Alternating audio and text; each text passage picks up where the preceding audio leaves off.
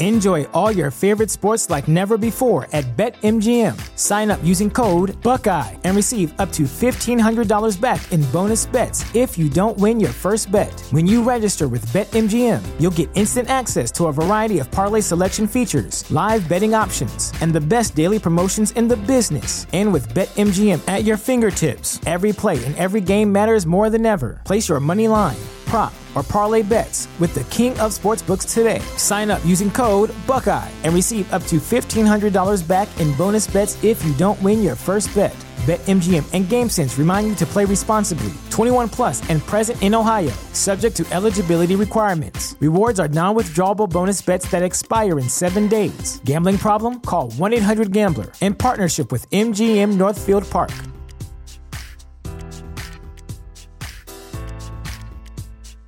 This is the place where Black is the main character, where we dive into something new like the latest season of Them the Scare and the award winning American fiction. Or add to the experience by buying or renting the biopic of a legend, Bob Marley, One Love. And add on channels like Paramount Plus and Starz to bask in nostalgia with Beverly Hills Cop and BMF. Explore Prime Video's culture rated collection and enjoy old school greats and new school hits. Restrictions apply. See Amazon.com slash Amazon Prime for details. Hi, this is Steve.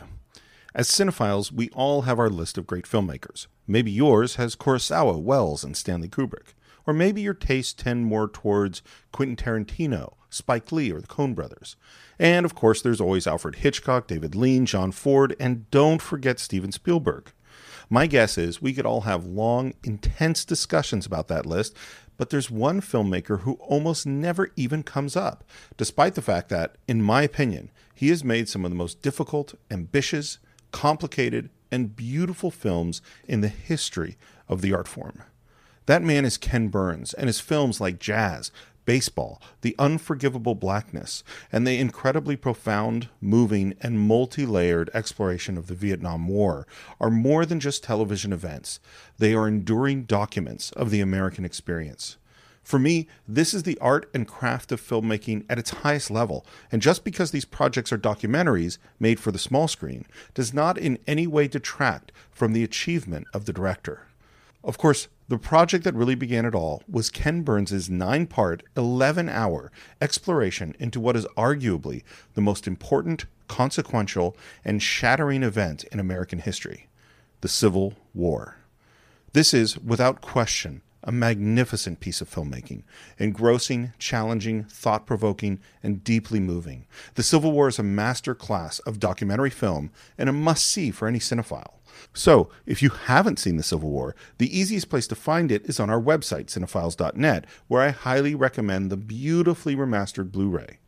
John and I are both huge fans of this film, and I believe it has so much to say, not only about America's past, but about its present and possibly even its future. So, that's part one of Ken Burns' The Civil War this Friday on The Cine-Files.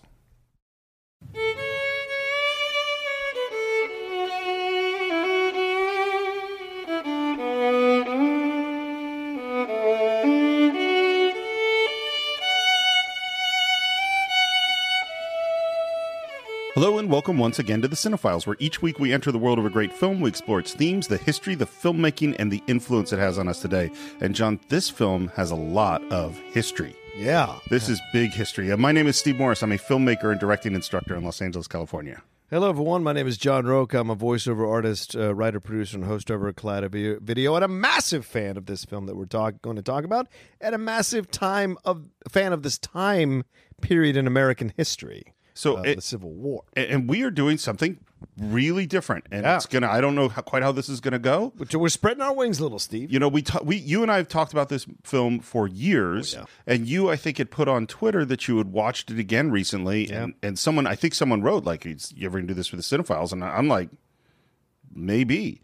So we have moved out of the realm of the theatrical release. Yeah. We have moved on to television and we have moved from our normal i think our longest previous movie was probably lawrence of arabia at 3 hours and 45 minutes into ken burns's the civil war at 11 hours and 20 minutes Yeah, this is going to be a 45 hour podcast.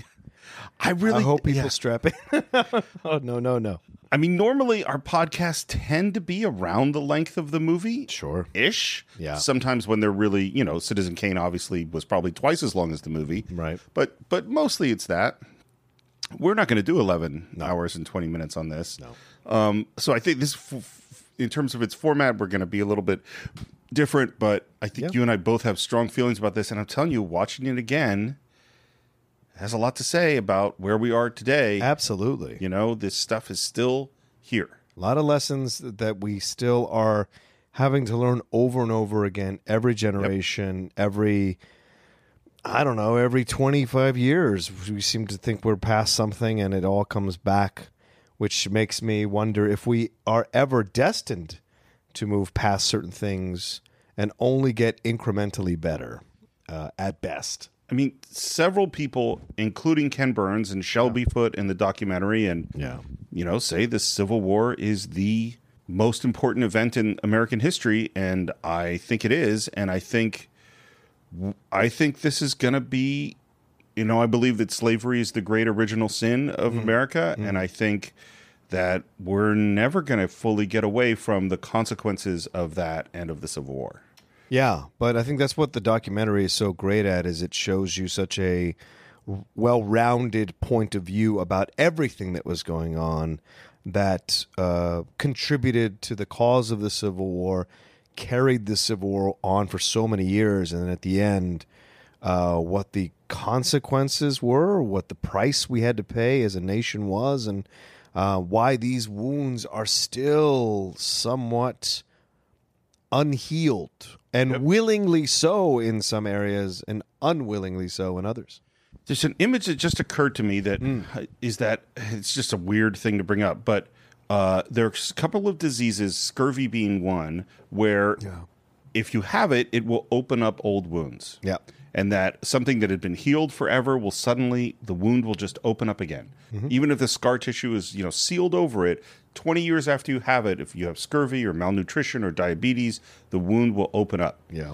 And I think that's what the Civil War is for us. Yeah. I think we think it's healed. We think we've made huge progress. And then all of a sudden, hmm when the when the body politic is not healthy, that wound opens up again. Yeah, and just like any great film, in that yeah. this Civil War is full of rich characters. Oh yeah, plots, twists, and turn plot twists and turns, uh, things you don't see coming, frustration with yep. characters, um, and then finally, almost near the end, when you've almost given up hope, something comes in at the end to save the day to a degree uh, and it's fin- it's fascinating what Burns was able to do with this. And before our fans get too insane, yes, we just did Con Air, and yes, we're rolling into the Civil War.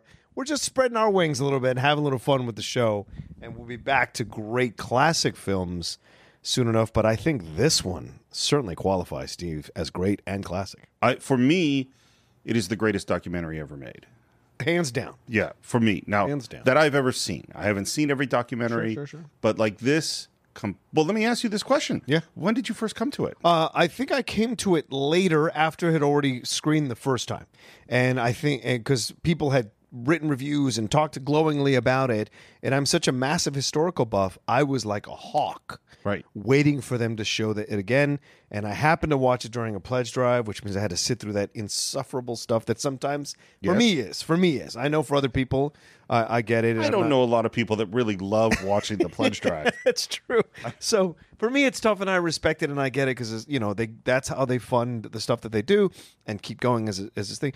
But you know, uh, but I remember just watching it and being engrossed, just engrossed uh, in it, and I remember recording it on VHS on the nights that I was working so I could come home and watch it in the morning before I went back to work again in the next day.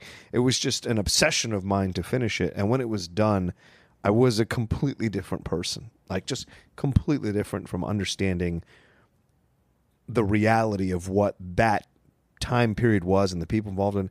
And one last thing, Steve, you know, you can read everything you want in a book, there's something about a documentary that brings these characters to life that for you, you have to carry with you then. Well, particularly a documentary made by a master filmmaker yeah. like Ken Burns. I mean, Absolutely. the way the, the voices and the sound and the photographs, and there's yeah. just so much richness here. Um, for me, I saw it uh, sitting in my parents' family room when it first came out. Mm. I remember the next time it came on that I programmed my parents' VCR. Yeah, same as me. You know, yep, you in go. order to record it, I watched it many, many times. Uh, since then, I think before before we got on the mic, I think you said you probably watched it ten times, at least all the way through ten times. Yeah, me too. Me too. I mm-hmm. think I, I come back to it every couple of years, and it never ceases to just suck me in. Yeah, and, and just you know, for scale, now, obviously, the world of television is very different today than it was in 1990 when this came out. But when this came out, 39 million people watched it. For for comparison, uh, uh, the Game of Thrones uh, finale had 18.4 million people. Yeah. You know, now we, we live in a different TV world where we're so much more split up over all these different networks and streaming services and stuff. But still, that's almost 40 million Americans. That's like uh, one in five of the Americans, a number of Americans at that time watched this the first time it aired on PBS.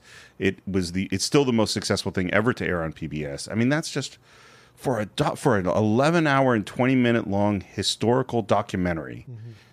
That's just an astounding number. Yeah, and I'm incredibly glad that it's so revered and beloved that Ken Burns and the people at PBS went back and remastered it in mm-hmm. HD so that you can really appreciate it all over again in a very clear, beautiful picture. I mean, beautiful pictures. That's all. Well, and it looks gorgeous. I mean, yeah, like that's what I'm saying. Yeah, I mean, like I, have the Blu-ray sitting right there. Yeah, and, and particularly with the, the, you know, this is a movie largely about looking at old photographs, mm-hmm. and the every bit of resolution helps. Yeah. as you're looking into the eyes of Abraham Lincoln. I mean, it, it just well, the wrinkles on the slaves yeah. and the the lashes and the uh, all of it. It brings it so viscerally back to life. So uh, I'll tell you a little bit about Ken Burns. Uh, he's born in Brooklyn in 1953. His mom died when he was a kid from breast cancer, mm. and that was obviously a transformative moment. He in his life he was an obsessive reader. Shocking. Read the encyclopedia cover to cover you know, this is the kind of guy. And if you ever listen, I'm sure you've heard interviews with him. He is one of the most articulate and erudite and brilliant and thoughtful person you will ever hear interviewed. He is so fascinating to listen to. He looked until really until he was probably 40, like he was about 12 years old. so people didn't always give him that much respect. But he, like a lot of guys we talked about, like Steven Spielberg and the Coen brothers, he got that 8 millimeter camera when he was a teenager yep. and obsessively started making films. He started, eh, first thing he did was make a documentary about a factory in Ann Arbor when he was a teenager. Wow. You know, went off to be a cameraman for the BBC did a bunch of shorts, and then his first documentary was uh, Brooklyn Bridge, based on the David McCullough book mm-hmm. uh, that was on PBS, which is a fantastic documentary. And even though it's his very first one, you can see the seeds of the Civil War in terms of the technique, the style. It's all right there. Does David McCullough narrate that one as well? I think so, although I haven't seen it in a long time. Okay. But I think he does. And David McCullough, who's the narrator on the Civil War, amazing. As a voiceover guy, you hear certain voices and you're just like, man, a, I wish I had that voice, and B, what a command he Yeah. has of that voice to bring this documentary to life.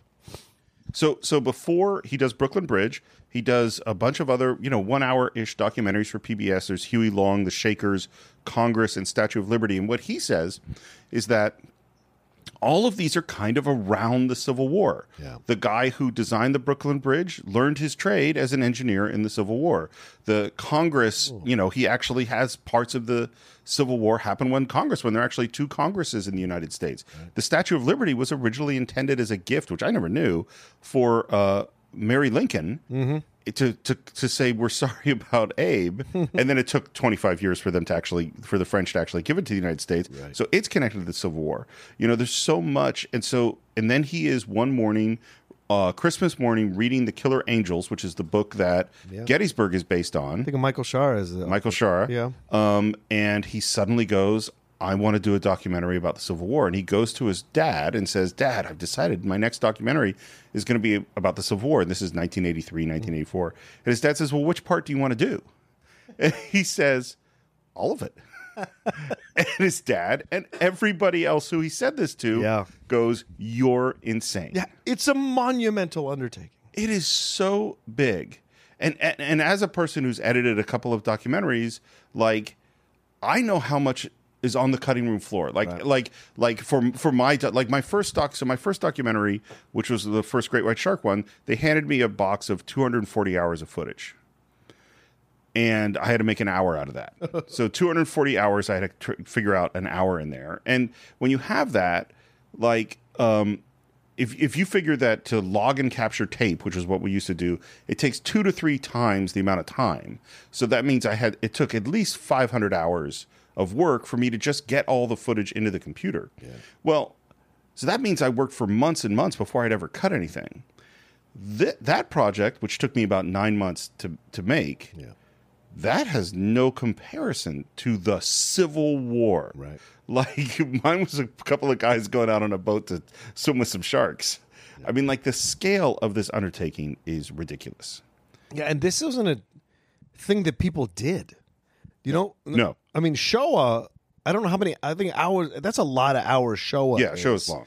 And I think that's the my first exposure to a long right. documentary was Shoah, and then this came along, and at a time when people weren't doing documentaries like this, because it wasn't like the documentary art form was like this great financial, you know, revenue making thing.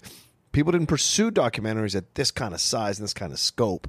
And his desire to do it and his ability to do it more than anything else um, really needs to be lauded because this could have easily been uh, just fumbled at the at the goal. Oh, yeah, and people wouldn't have felt as powerful well, about it. I mean, first of all, think about just the scale of it is huge, and then think about the fact that this is a controversial and difficult yes. and painful topic. So it's not just like just it's huge, but it's like you got to do this right. You got to walk the tightrope to do it. And even in the process of he's got to raise the money first. Right. So he goes around with his huge like 4-inch thick proposal of pages and pages of all the things he wants to do and learns very quickly that's not the way to raise money because no one wants to look at that. So he turns trims it down to like 15 or 20 pages and still str- struggling to raise money. And when they, when they're making it by the way, the original vision is going to be five hours. It's going to mm. be one hour for each year. Right. And basically, their footage was so good and the story was so good, it kept getting bigger and bigger, yeah. which meant that they had to raise more money. And what finally sort of sold it, it sounds like, was a line that came from Shelby Foote, who's one of the main interviewers in the show. Another great voice. Which was that before the Civil War, people would say the United States are doing something because states is plural. Right. So you'd say the United States are. And after the Civil War, people said the United States is. Hmm. And the, the story is taking us from an are to an is. And once he started pitching that to General Motors and Bank of America and the big supporters, they went, okay. Yeah. And that's how he finally raised the money. It's the simplest of things sometimes that unlocks it all. Well, that is such a profound statement an R to an is. Yeah. Although today we're feeling a lot more like an R. you know?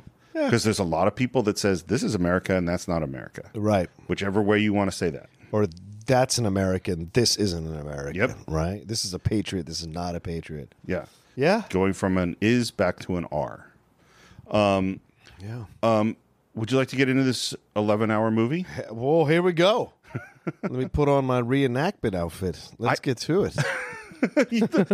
I, I like that you chose to be a blue brigadier general. Yeah, I think you. that's really that's a good uniform thank for you. you. How about my mustache? Do you like it? It's like, do you like my extremely long Civil War? What's weird to me, by the way, this is a total digression. but who would have thought that all, who would have thought that all these ridiculous facial hairs were gonna come back? Oh my god, yeah. Like I know people that have like the the Longstreet beard. Tim! Yeah. Tim has that insane beard. Yeah madness. All, all sorts of people have hair like and weird mustaches and I haven't seen the Ambrose Burnside sideburns, but I'm sure they're around. Oh, they, somebody making a cocktail right now. Right now, sideburn. Yeah, absolutely. but we digress. Yeah, but we digress. Which is really dangerous. We're going to get into an 11 hour movie. No offense to anyone that has these mustaches or beards. You're fine, fine people. Yes, you and are. true Americans. And true Americans. Thanks for supporting the show. um, I think the opening of this movie is one of the greatest openings in anything ever which is and you think about and, and again i just want to point out like particularly with a documentary like if you have a narrative script well the script starts at the beginning yeah if you have a documentary you could start it anywhere you could start it at the end, in the middle. You could start it uh, 300 years ago. You could start it with the first slave ship. You could start it with the Declaration of Independence. You could start it at, you know, 75 years after the war. You could yeah. start it at the middle of the Battle of Gettysburg. You could start it anywhere. And so choosing how to start it, and I think this start is amazing. By the summer of 1861, Wilmer McLean had had enough. Two great armies were converging on his farm in what would be the first major battle of the Civil War, Bull Run, or Manassas as the Confederates called it, would soon rage across the aging Virginian's farm, a Union shell going so far as to explode in the summer kitchen. Now, McLean moved his family away from Manassas, far south and west of Richmond, out of harm's way, he prayed, to a dusty little crossroads called Appomattox Courthouse.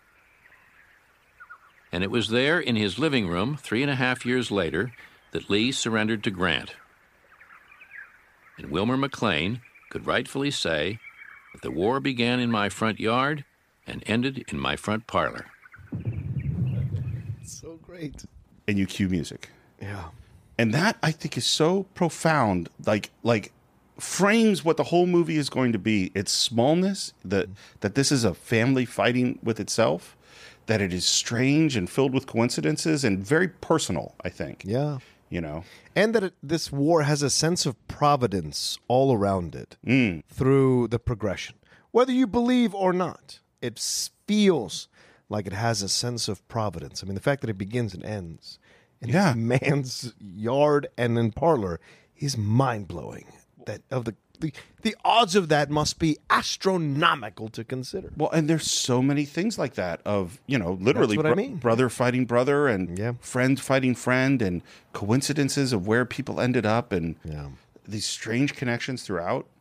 I do want to say one thing, Steve. For me, growing up in Virginia, it, oh yeah, uh, it was. I mean, all these things you talk about for me were cities before or places before I understood what they were. Sure. You know, Bull Run, Manassas, Appomattox. My mom, my sister lives in Manassas. I mean, like you would drive the wilderness. You would drive through wow. these places that were battlefields and in your mind it never would occur to you until you learned about the Civil War and learned about the battlefields and this documentary just changed like I said changed me as a person but changed my perception of my own state that I grew up in. Yeah and how essential it was to everything the Civil War was all about, especially because Robert E. Lee came from Virginia, and yet Virginia always struggled whether it was South or North. Right. It was that kind of middle. It's in the middle. Yeah, yeah, middle place, and so it was. It's always been a struggle. And growing up, you knew there were northern. There was northern, northern Virginia and Southern Virginia, and so I, I, I love the documentary for bringing those places to life for me.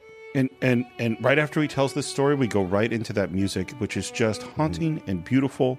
Uh, the composer is Jay Ungar, and it. I mean, I'm I'm hearing it right now. Yeah. It is so lovely and powerful, and it has a slow cadence that kind of sets you up for sort of the melancholy and the beauty of what we're gonna get into. That violin, yeah, yeah. It's so it's so good. Mm-hmm. Yeah. Um, and then we hear this thing that we're going to hear. There are these refrains that are going to kind of come back. And one of them is this you know, the Civil War was fought in 10,000 places. The Civil War was fought in 10,000 places, from Valverde, New Mexico, and Tullahoma, Tennessee, to St. Albans, Vermont, and Fernandina on the Florida coast. More than 3 million Americans fought in it, and over 600,000 men 2% of the population died in it. American homes became headquarters. American churches and schoolhouses sheltered the dying. And huge foraging armies swept across American farms and burned American towns. Americans slaughtered one another wholesale here in America in their own cornfields and peach orchards, along familiar roads and by waters with old American names.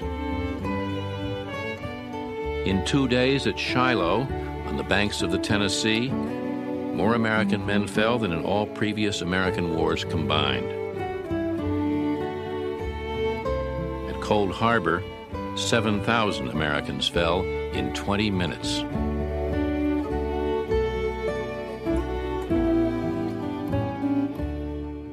I really want to point out the genius of Ken Burns' filmmaking technique. And and like most really good technique, you don't see it.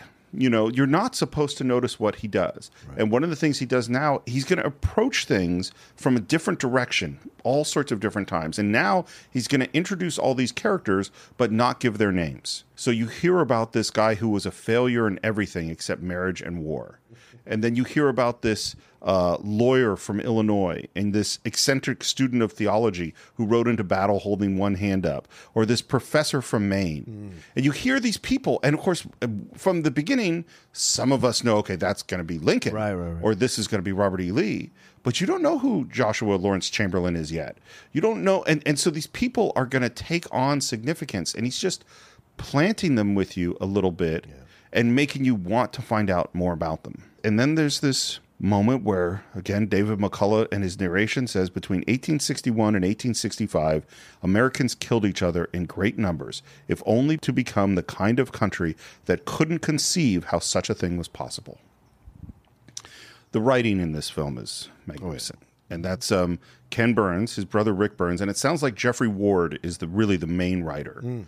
And again, what an undertaking! Yeah, to try to figure out how to do this. Weave all these things together in a cohesive yeah. manner.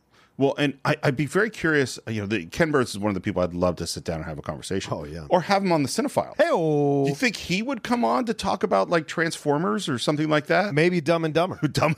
oh, Wouldn't it be amazing if that was his guilty pleasure? That's his guilty pleasure. Oh my god, it Ken has to be. If you're listening to the Cine-Files and you want to talk Dumb and Dumber.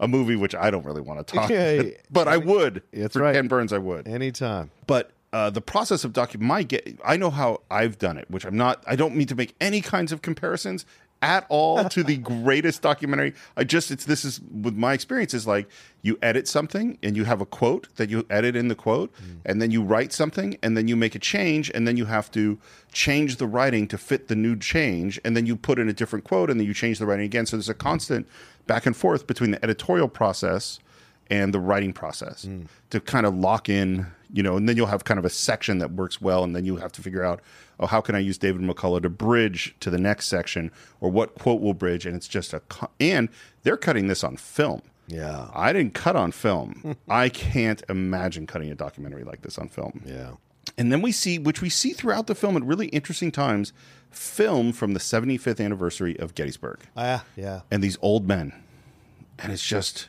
which is very interesting in the time timeliness of us talking about this, Steve, because we just had the 75th anniversary of D Day, right? Right. right. So, oh, uh, you're right. 70th or 70, 75th.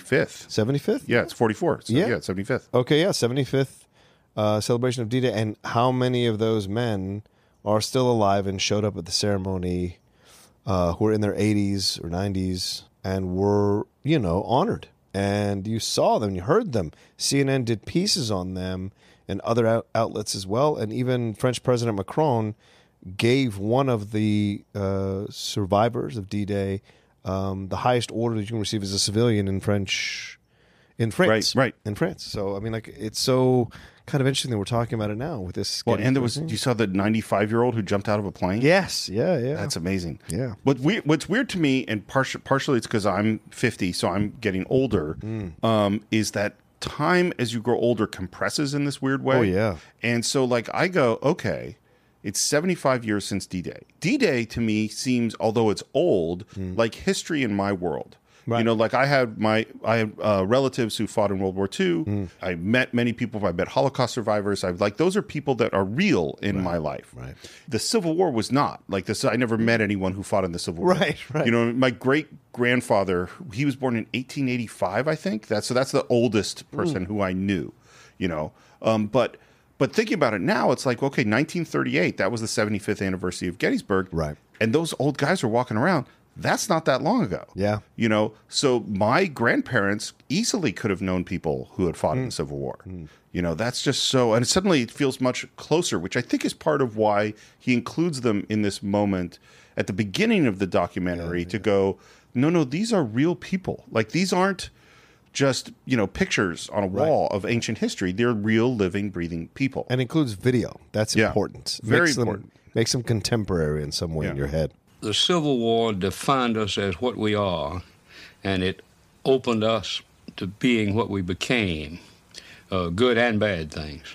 Shelby Foote. It, it is very necessary if you're going to understand the American character in the 20th century to learn about this enormous catastrophe of the mid 19th century. It was the, the, the, crossroads of our being, and it was a hell of a crossroads. It's one of the most remarkable uh, interviews I've ever oh, seen. Oh yeah, and and so they so he did um, the Huey Long documentary, mm. and the book about uh, All the King's Men is written by Robert Penn Warren, and so he was still alive. Mm-hmm. And as Ken's starting up on the Civil War in 83, I think, or 84, because it took almost six years to make, mm-hmm. Robert Penn Warren says, Oh, if you're going to do the Civil War, you got to talk to my friend Shelby Foote. So they go, okay, I guess. You know, they, are mm-hmm. right at the very beginning. I think it's one of the first interviews they shot. They didn't know much about him. They had read, he's written uh, several books on the Civil War. Right. I read one of them. It was hard. It's extensive his books. And he shows up uh, to do the interview. He wa- he says he wasn't very prepared, so he kind of just threw out like Grant, and then Shelby Foote would talk about Grant. Lee, he talk about Lee. Gettysburg, he talk about Gettysburg, and they rolled an hour of film on him and they get back in the car to leave and they go he and his brother and they go that wasn't very good was it hmm.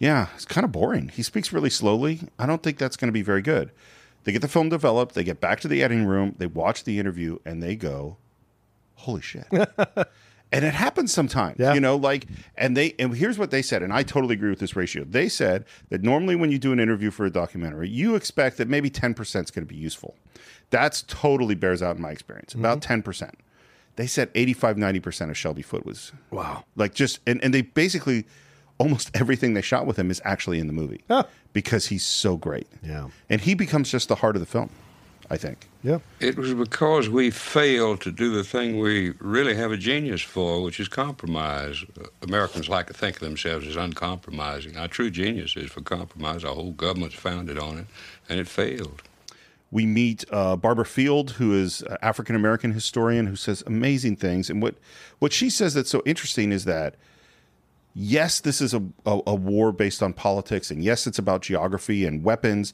and but it's about something higher.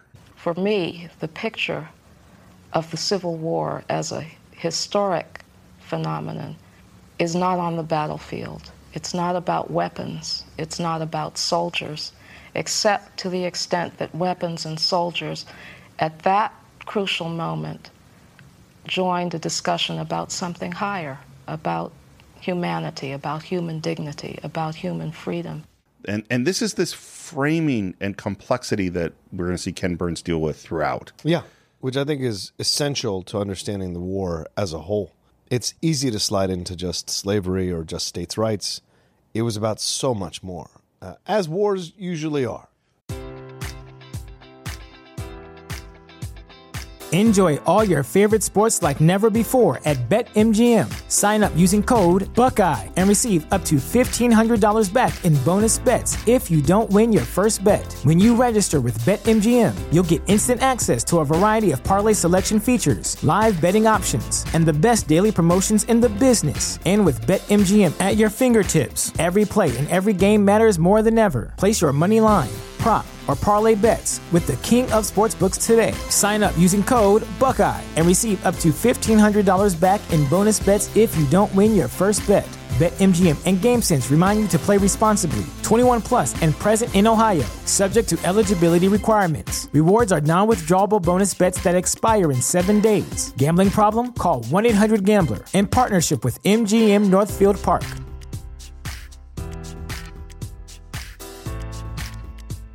So I've been thinking about this question a lot because we seem to be re-prosecuting again. Well, what was the Civil War really about? Yeah, and there's a moment in The Simpsons that I love, mm-hmm. um, which is that Apu is getting his uh, citizenship test, and he, they're asking him questions, and they say, "Can you tell us the cause of the Civil War?" And Apu says, Actually, there were numerous causes. Aside from the obvious schism between abolitionists and anti-abolitionists, economic factors, both domestic and international, played a significant... Hey, hey, yeah. Just, just say slavery. Slavery it is, sir. um, that's true. Um, well, it, here's, here's what I've come to, to think about this. The root basic cause is slavery. Right but what is understood as the cause for people fighting the war, why individual people were fighting, yeah. becomes much more complex. Mm-hmm. You know, because there are people fighting in the South who didn't own slaves, right? That are that some of them are against slavery. They're fighting for their states' rights. There are people fighting for economic freedom. There are people in the North that are fighting against traitors, yeah, but actually don't care at all about slavery. In fact, Lincoln was in this position of not being able to make it about slavery because yeah. he might that might have everyone revolt at certain points. Mm-hmm. And then it, but it is, but certainly it is at its heart. And what Lincoln said is If destruction be our lot, we must ourselves be its author and finisher. As a nation of free men, we will live forever or die by suicide. He knew. Of course. Yeah. Uh, and he had to know. And the thing, and he had to present it in a way that was palatable. I think that's what you come out of this documentary as well with a how could I say this? A more complete understanding of Abraham Lincoln. He is not the angel people turn him into, nor is he the devil that the South tried to turn him into. He is an incredibly intelligent, pragmatic man, and probably the right president at the right time to ensure the survival of our nation as a unified country. He did massage the rules. He did. Oh yeah. Take a couple of shortcuts and he also understood how to work a room or how to present an argument in a certain way to certain people to get them on his side so that he could go forward with what he thought was best for the country. He literally was the father of the nation. Yes, I know Washington gets that, but it's really Lincoln here. Washington is the dad at birth. Lincoln is your dad at your teenage, teenage years. Yeah, teenage yeah. years going into college. Yeah, he I, shapes you. Well, I think there's a lot of similarities with Washington and Lincoln in sure. that they were both pragmatists, mm-hmm. but they also both had an eye for the future and what was really important at a given moment. Have you read um, Team of Rivals, by the way? Yes, of course. Doris Kearns Goodwin. That's that, a fantastic book. That book is so powerful. It's literally on my nightstand. In every nightstand I've ever had wow. in my life, that has always been there to teach me how to work with people who don't agree with me. Well, because this is the thing with Lincoln is like so, and I think one of the interesting things is his wife's family. They were slave owners in yes. the family, and so he from right then, from his marriage, from his personal life, is I need to deal with these people, and I need to find a way to do it. Do it, and I if I attack them, then I cannot have this family. Right. And that metaphorically is exactly what he is talking about as he in eight, in the 18 late 1850s mm-hmm. and and when he runs for president is that he detested slavery. Mm. He thought it was terrible, but he also knew that he couldn't fight that battle, and so he wanted to restrict its growth. He wanted to reduce it, but he actually was not a vocal abolitionist. No. At the beginning at all. And he said, I think there's a quote, and I think Fields says it. She he says like, "My paramount object in this struggle is to save the Union, and is not either to save or to destroy slavery. If I could save the Union without freeing any slave, I would do it." If I could save it by freeing all the slaves, I would do it. And if I could save it by freeing some and leaving others alone, I would also do that there's no question in my mind that he thought slavery was a great evil. Of course. Um, yes. I, and this is something the, you know, the, that's the thing about the Team of Rivals book is, you know, for those of you who don't know, there were a bunch of people that were running against him for president that really hated him, and he. The only reason he got uh, nominated by the Republicans is really that there was so much enmity. He was like the guy in fourth place. Yeah. And there was so much enmity between everybody else that finally everyone's like, well, we, we'll agree on Lincoln, you know, because we can't do Seward or we can't do, yeah. you know, Salmon Chase or any of those guys. And that what did he do? These people that had been bashing him throughout the election, he went – uh, Seward, I want you to be my Secretary of State. Salmon Chase, I want you to be my Secretary of the Treasury. Edward Stanton, who had been a lawyer who had mocked him when they were on a case together, he said, I want you to be my Secretary of Defense or of War at the time. It wasn't defense.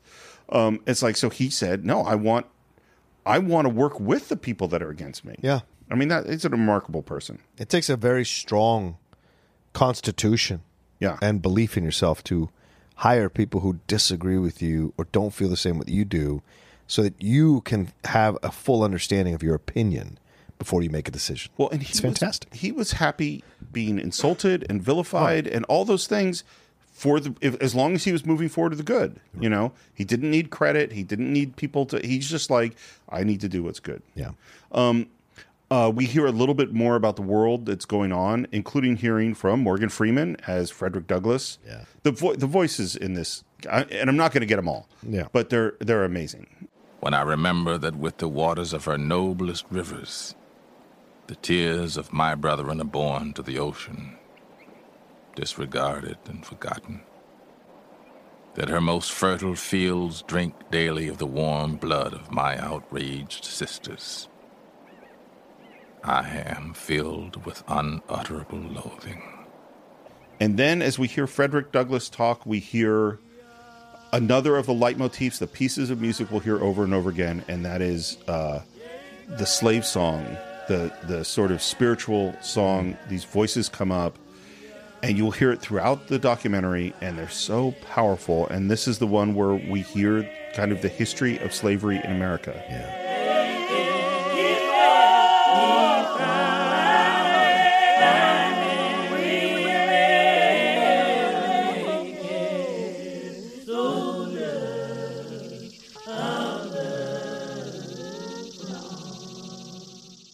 No day ever dawns for the slave, a freed black man wrote, nor is it looked for. For the slave, it is all night, all night forever. Including photographs.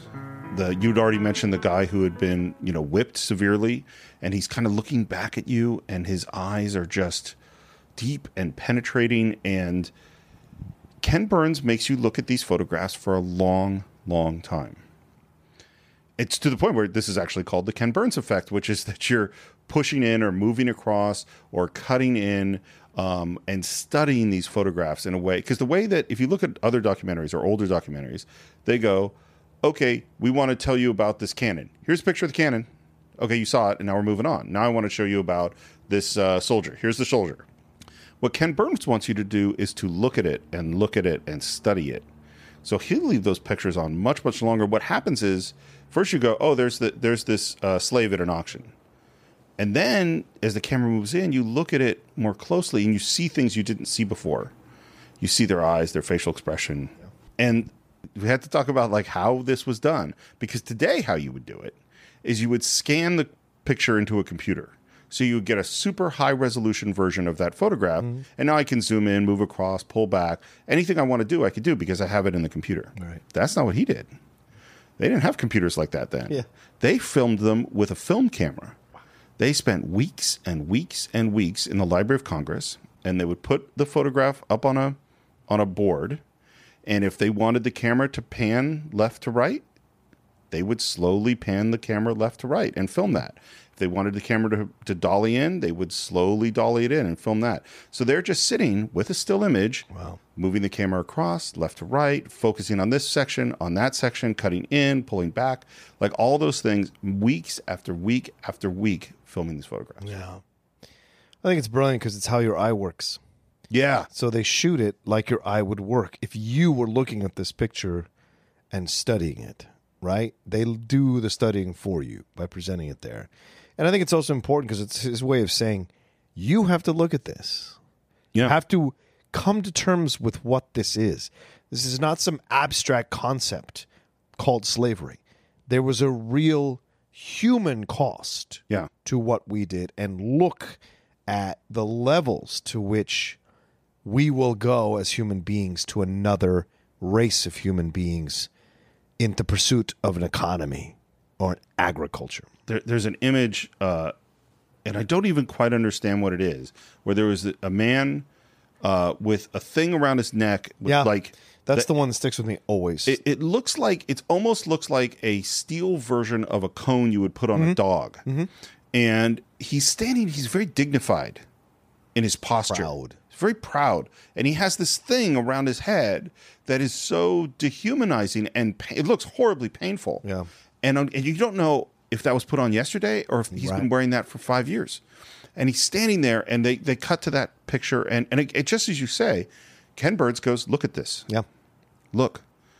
And lets you, if it was only on screen for a second, you could go, Okay, I don't have to feel anything. But because it's on screen for a long time, yeah. he becomes a human in a way that, you know, here's a photograph maybe from 1850, we don't know, that this person who died long before any of us were born becomes really real to you, mm-hmm. you know?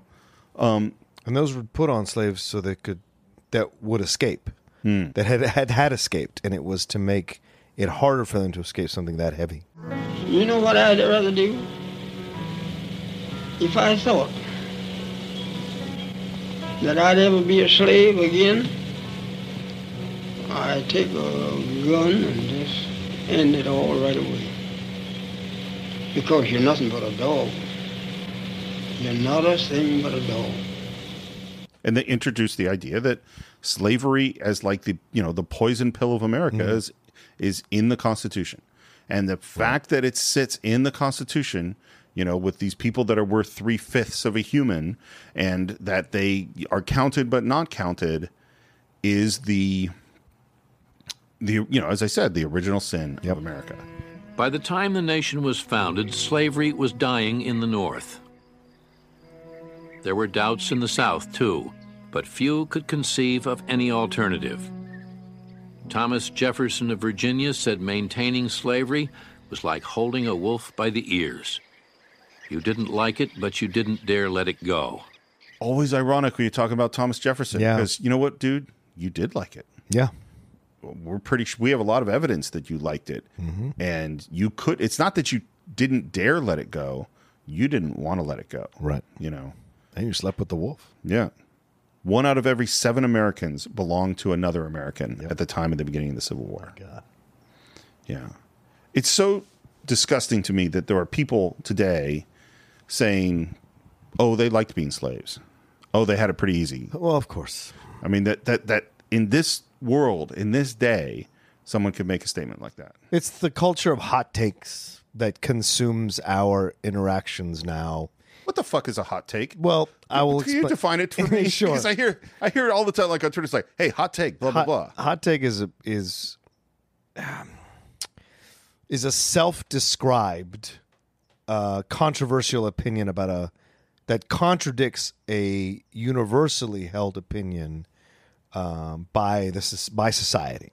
Hmm. So people who say Ishtar is not that bad of a movie, I'll tell you why. Hot take uh, you know, any number of things. And you bring it to slavery thing. Yes, some of them liked being slaves. That's a hot take because it's it's controversial. It's against what has been universally accepted by society.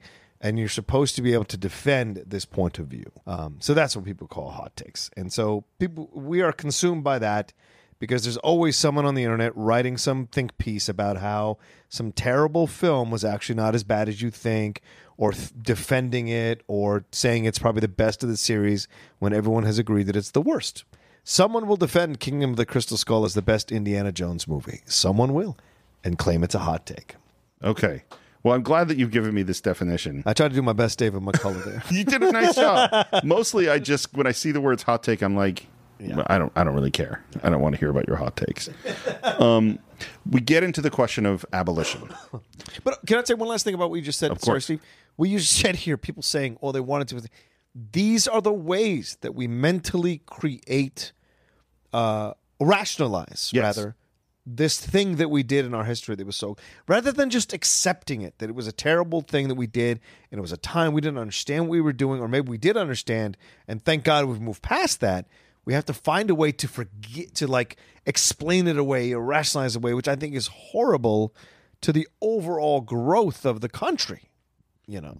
Well, it, it, to me, the big danger of it, it's not just that we're rationalizing this thing in history. Yeah. It's that we're rationalizing our things today. Mm. You know what I mean? Connection, right. Because if you could say that, well, yeah. then, then right. now we're open up to do all sorts of things. Oh, sure, of course. You know, like the, you know, the first step, whether it's, you know, name your horrible situation. Yeah. If you take a group and you say that group is less than human, well, then it allows you to do a whole bunch of stuff. Exactly.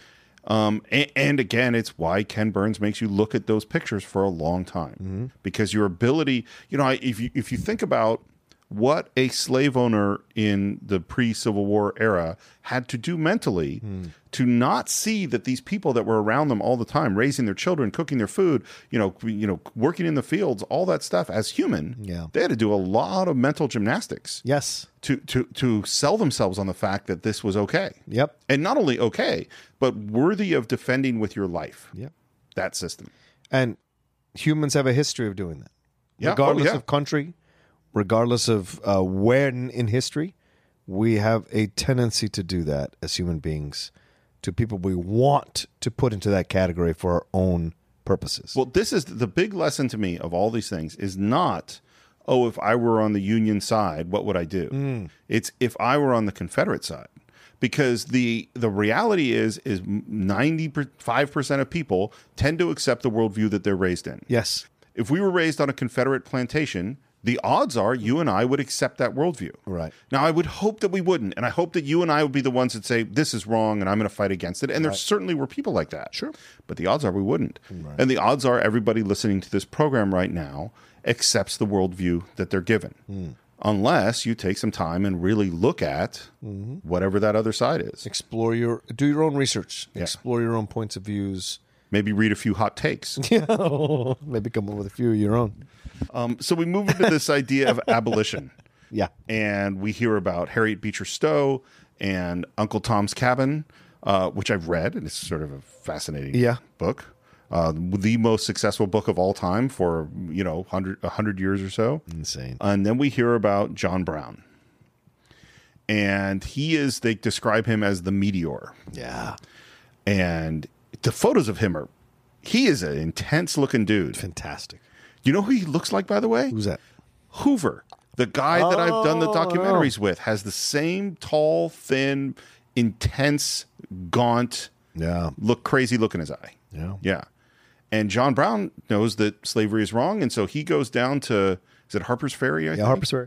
And says, I'm gonna go attack there and the slaves are gonna rise up and we're gonna start a revolution. With his sons. With his sons.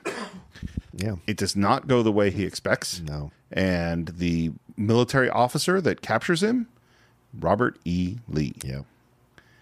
And that and that at his, you know, he goes on he put is put on trial essentially for treason and he is hung and the at his hanging is Stonewall Jackson, who suit no, not yet named Stonewall, and uh, John Wilkes Booth. Yeah. These again are these weird coincidences throughout this story. So it's all, oh, man. Um, He was my favorite, by the way. who? John Brown.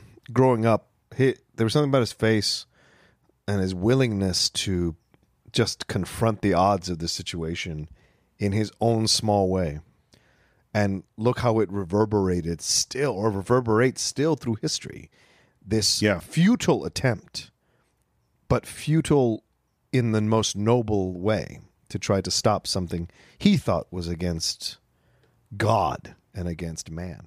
You know slavery. What, you, you know what uh, I struggle with a lot and think about a lot in this documentary. Yeah, it's sort of a theme throughout for me is um, the complexity of humans, in particular between their personal view of honor mm. and what I think of their belief system, and their bravery, confidence, valor, and competence. Because there are people in this, like for instance, the beliefs of John Brown I side with. You're right. The bravery is undeniable. The foolishness and craziness is also undeniable. Sure. There are other figures in the Civil War who we'll get to who are unquestionably brilliant soldiers. Yeah. And are living by a code of honor, but that code of honor is despicable. Mm. You know what I mean? So in their minds, they're they're doing everything they're doing for honor and they're right clearly brave. You can't say they're not, but they're defending slavery, you know. And so it's like this puts me in. And then there are people who are on uh, my team, you know, uh, that are doing terrible things. Yes, in the name of the union. Right. You know, and so it's it's and I think again, this is what you can get out of an eleven hour and twenty minute documentary that you can't get in a two hour movie, which is really think about these complicated people. Yeah. Um, so it's it's shortly it's the 1860 election and Lincoln is running for president and things are going crazy. Starting with you know there's we've been through bloody Kansas and we've been and the, one of the big questions is will we let slavery expand and uh, there's literal violence on the floor of Congress yeah. and there is real talk of serious talk of secession, and that is the environment in which Lincoln is elected. And when he is elected, I think there are 33 states and by the time he is inaugurated, they're 25. Yeah. I can't imagine being Abraham Lincoln showing up to be president at this moment. Mm. You know, he wasn't the first choice, like you said, Steve. Yeah. Fourth down the list. Mm-hmm. Look what you inherit a fractured country. And it's your job. And he's not like a long serving congressman. No. Right? He was in Congress for a couple years, lost yeah. a lost a bid for the Senate, which made him famous because yep. he was all the Stephen Douglas debates. Um, right. Yeah, no, he he was an unknown, and people like like Stanton, who become the Secretary of War, he called him the original gorilla. You yeah. know, like he had. It's so interesting. This was so profound in Team of Rivals is people like Seward and Stanton, who totally disrespected Lincoln when they started. Yeah, like at the end, Seward, who really felt he should be president. Yes. By the end, he goes, "No, the right person was president, and I was I you know, he, he, was the greatest man I ever knew, yeah. and I was so blessed and to serve under him and to help him, yeah. like that. And Stanton, the same thing. Yeah, I mean that's amazing. Um, so secession is happening, but Lincoln is still trying to resolve it, and he says, I think this is his first inaugural. We are not enemies, but friends. We must not be enemies. Though passion may have strained, it must not break our bonds of affection.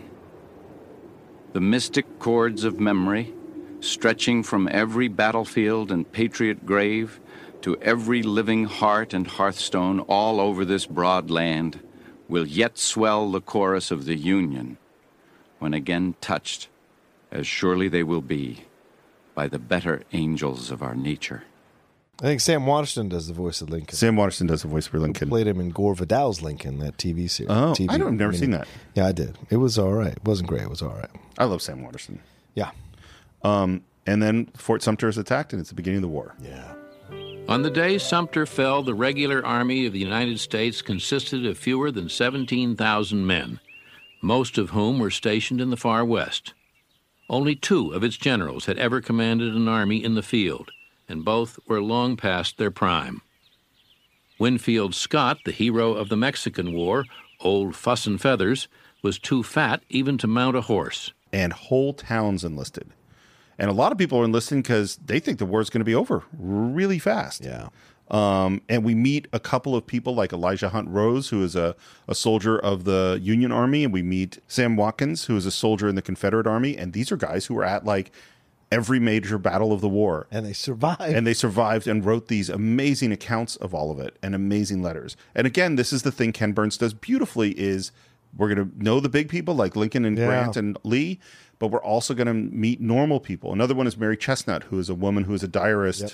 Uh, who was in the Confederacy and was around, knew Jefferson Davis and was around for all sorts of things in the mm-hmm. South. Well, also once again, what he does really well to show both sides, yeah, and may, you make your decision but he shows both sides. Absolutely. And I love that about this documentary. Yeah, you in a very under- human way. Yes, you understand yeah. the southern point of view mm-hmm. and you understand the northern point of view and then you understand the political point of view and then the ground on the ground, the soldiers, the the people running the farmhouses, the people people like Mary Chesnut, the women who were at, you know, in the uh, firing line of some of these situations. Well, and this goes back to the are and the is. Yep of the United States because yep. the idea, and I was, I've been thinking about this quite a bit, is that like for Robert E. Lee, he was the number one general in the United States Army.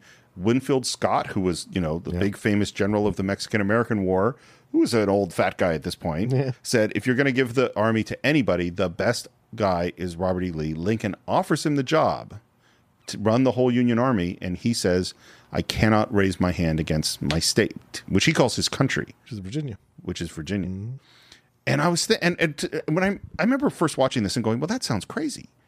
But then I was thinking about it, and I was like, and we're right at a point where I hear people talking about California seceding. Yeah, you know. So let's say that California secedes over LGBT rights or climate change. Sure. Or let's say that um, Alabama secedes over uh, abortion you know or let's say you know there's other places that that mm-hmm. for different different reasons there's been talk of hey i don't want to be in this country anymore right you know and let's say that you you served in the military yeah and they said okay we're you're going to be the army and you're going to go against california who's just seceded for things right. that i know you believe in right would you stay with the american army and fight against california no yeah. I would at I mean if we're separating out as a con- as into our own country, and I believe that it's the right decision, then I have to honorably or dishonorably discharge myself from my service to that old country to be part of this new country that is in essence an extension of my old country. Well, this is what's so you know it's like I don't think you can look at the Civil War and just go, oh, they were traitors. No. I mean, I, I don't think I mean we could certainly say that they did rebel, mm-hmm. but so did we against England. Right. You know, and if you read not the famous second line of the Declaration of Independence, but the less famous first line, which I don't actually have in front of me, uh, and I can't quote exactly, but it's basically that hey, if you don't like the government you're under, you have the right to leave. Yeah. Like that's that's the very beginning of the Declaration of Independence is saying, hey, we have the right to govern ourselves, mm-hmm. and that is exactly what the South said when they seceded. They said, we have the right to you know we joined of our own free will into this uh, country right we have the right to leave it and lincoln and the north said you don't you can't you can't and lee says well i'm going to go and defend virginia my country we also hear by the way that sherman uh, was in the army and said, "Hey, look, this is going to take two hundred thousand people, and this war is going to be really bloody and go on a long time." And everyone thought he was so insane that they kicked him out of the army. Yeah, and of course he was totally right. Yep. Grant, who had been a total failure up until this point, enlists back in the military. Yeah, it comes to Sherman's my favorite. Really? Oh yeah. Why? I identify with. I mean, I, he's a fascinating guy. hmm He was right from the beginning. Absolutely. He wouldn't be quiet about it, which is why they kicked him out. Right. And then when he joins, to fight is to live for him. Right. He cannot exist without it. And when he does get the breaks, you hear in the documentary that he had given in to his darker natures, his spirits, right, and had become depressed. Oh yeah, yeah. No, he definitely dealt so. dealt with mental health, right stuff, right at a time when you know you don't know what. No, yeah, Yet when the time came, he made this very horrible decision that had to be made when he set fire to Atlanta. Yeah. He had to show the ferocity of what the Union was willing to do so that the South would understand. And people who vilify that and cheer on Nagasaki or Hiroshima saying we did the right thing there, are incongruent in their points of view. no you can't you, they're definitely in the same exactly. ballpark of exactly. strategy exactly you had to show and that is an american thing to show this is the level to which we're going to go well and this is the you know shelby foote says and i think it's true i think it's true of grant too but he says it about sherman mm. which is that sherman is the first modern general yes is that he is the person is that and that the change i mean we're we're now way ahead of ourselves but this is going to be a strange episode yeah is that the Civil War marks an important turning point in the way war works. Mm-hmm. And it took a long, took four years to kind of figure it out. Yeah. And Sherman is one of the guys who got it. Yep. In in the way that, you know, all the other guys didn't. Yeah. Maybe Grant did too. Eventually. Yeah. So everybody, you know, signs up and we're ready to go off to war. And we know we're going to get to our first battle, which is the Battle of Bull Run or the Battle of Manassas, depending on where you got your education. That's right. And we think this is the Union thinks this is going to be an easy victory. The the Confederacy thinks it's going to be an easy victory, and people from what's right near Washington D.C. and people from Washington they go out and let's have a picnic. Like it's a show. This is a show. They rode out this in carriages. Be, yeah, it's going to be a lot of fun, and that is not how it goes. Nope. On the morning of the 21st, McDowell sent his men across Bull Run. They smashed into the left side of the Confederate line, driving the rebels from one position after another. The civilian onlookers waved hats and fluttered handkerchiefs.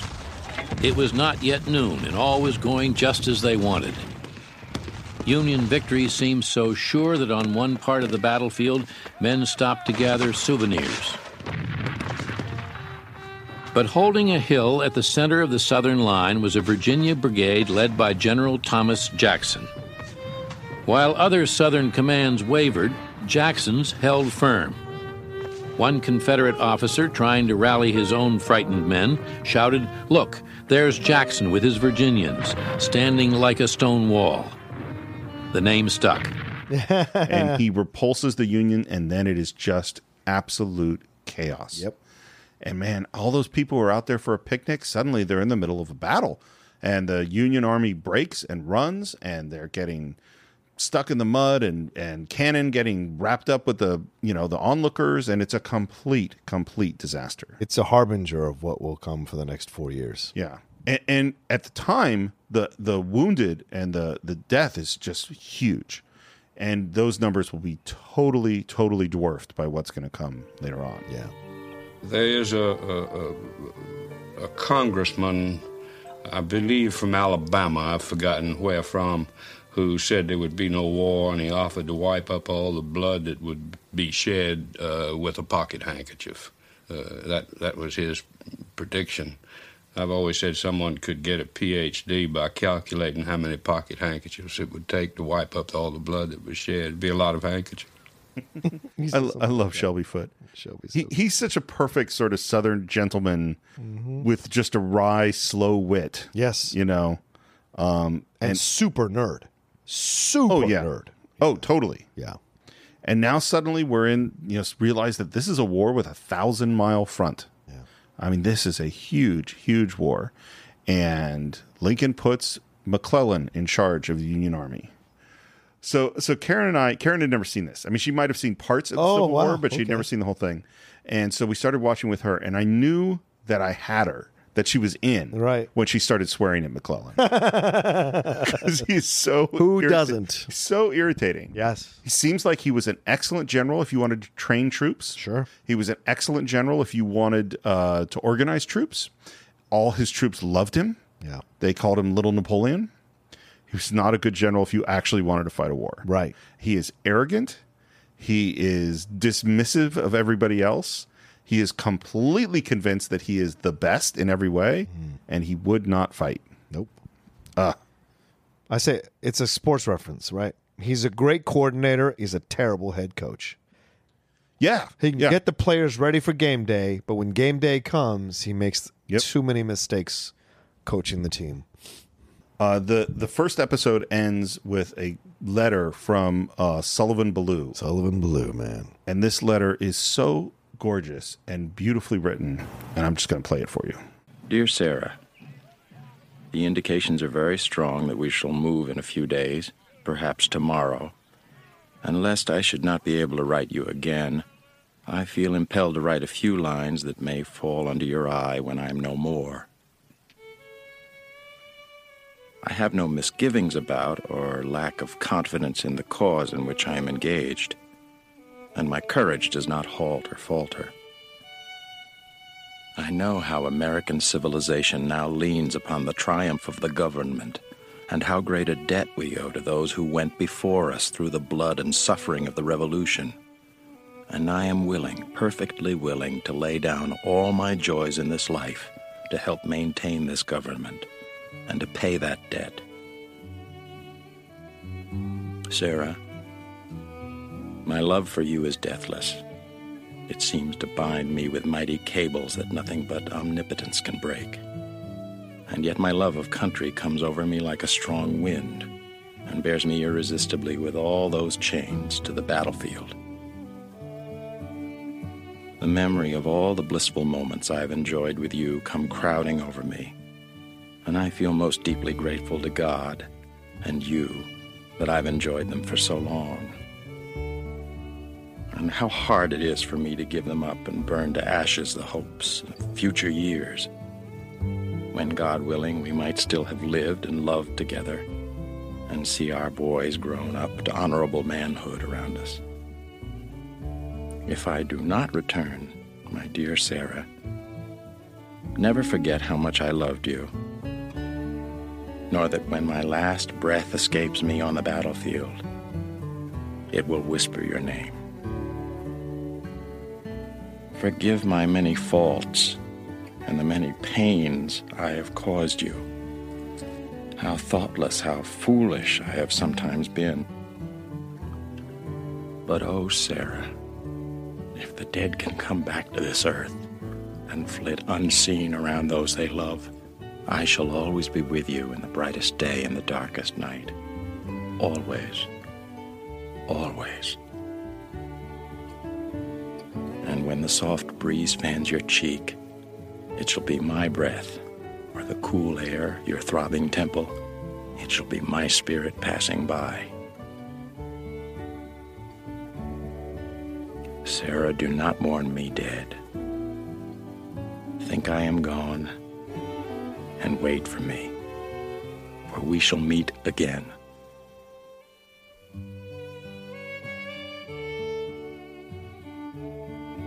Sullivan Ballou was killed a week later at the First Battle of Bull Run.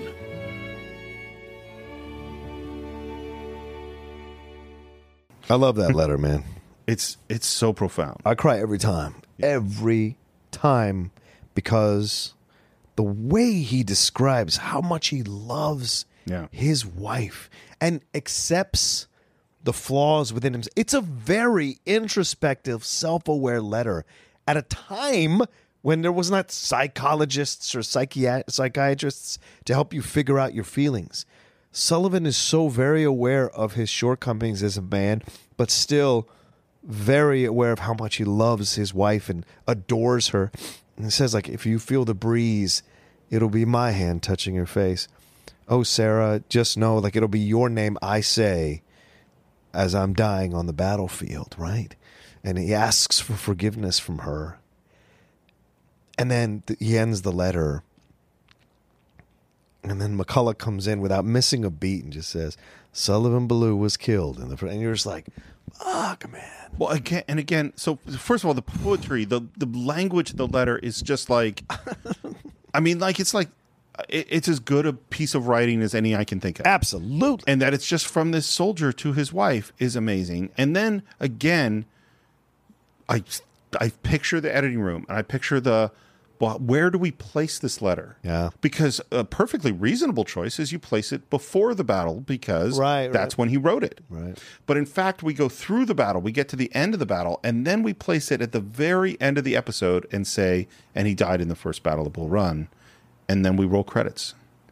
And you sit there after you've gone through your first hour and a half of the Civil War and go, oh, wow and you and it really just I, I, I part of it's the pace and part of it's the language and part of it's the music but yeah. you kind of have to sit with it for a while right and it forces you to think and contemplate and be in that emotion for a little while it humanizes the cost yep right the first part talks so much about the numbers the numbers the amount of blood the death but this is the letter that shows you one person that dies this is the kind of soul that was taken from the earth by this war. This is the kind of beautifully beautiful soul yeah. could write something like this. Well, and, and just as you said before, it, it, doesn't matter. Do we find out if he's on the Union side or the Confederate side? I think he's a Union. I think he is too, mm-hmm. but it doesn't matter. Yeah, right. Of course, not. because in the way that this movie is framed, it's not like here are the good guys fighting the bad guys. Right.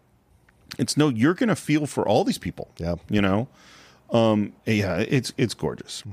Uh, episode two opens with Julia Ward Howe coming up in the middle of the night at the Willard Hotel with the idea of the battle hymn of the Republic. Yeah. And then you hear this woman just sing the, the language of this song. Mine eyes have seen the glory of the coming of the Lord. He is trampling out the vintage where the grapes of wrath are stored. He hath loosed the fateful lightning of his terrible swift sword.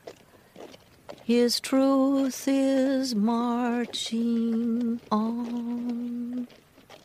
And how that became the the main song for the Union side in the war, just as Dixie became the song for the Southern side. And that's another piece of music. And we're going to hear the Battle Hymn of the Republic, the theme from the show, Dixie, and whole, several mm-hmm. other songs that are going to play um, in certain circumstances throughout the film. Yeah, yeah then we do this thing, and again, I just Ken Burns is genius at how he approaches things. Is one of the things he does. He does it several times in these episodes. Is what is going on in the rest of the world, right? And he talks about in Russia they emancipated the the serfs that that Victor Hugo published Les Miserables. That someone figured out what the speed of light is. That they invented that the income tax was first passed. That the Gatling gun was invented. And now we go back to our hundreds of thousands of men that are marching off to war. And Shelby Foote comes on and says, The nation had come face to face with uh, a dreadful tragedy, and we reacted the way a family would do with a dreadful tragedy. Uh, it was almost inconceivable that anything that horrendous could happen. You must remember that casualties in Civil War battles were so far beyond anything we can imagine now. If we had 10% casualties in a battle today, it would be looked on as a bloodbath. They had 30% in several battles and one after another, you see.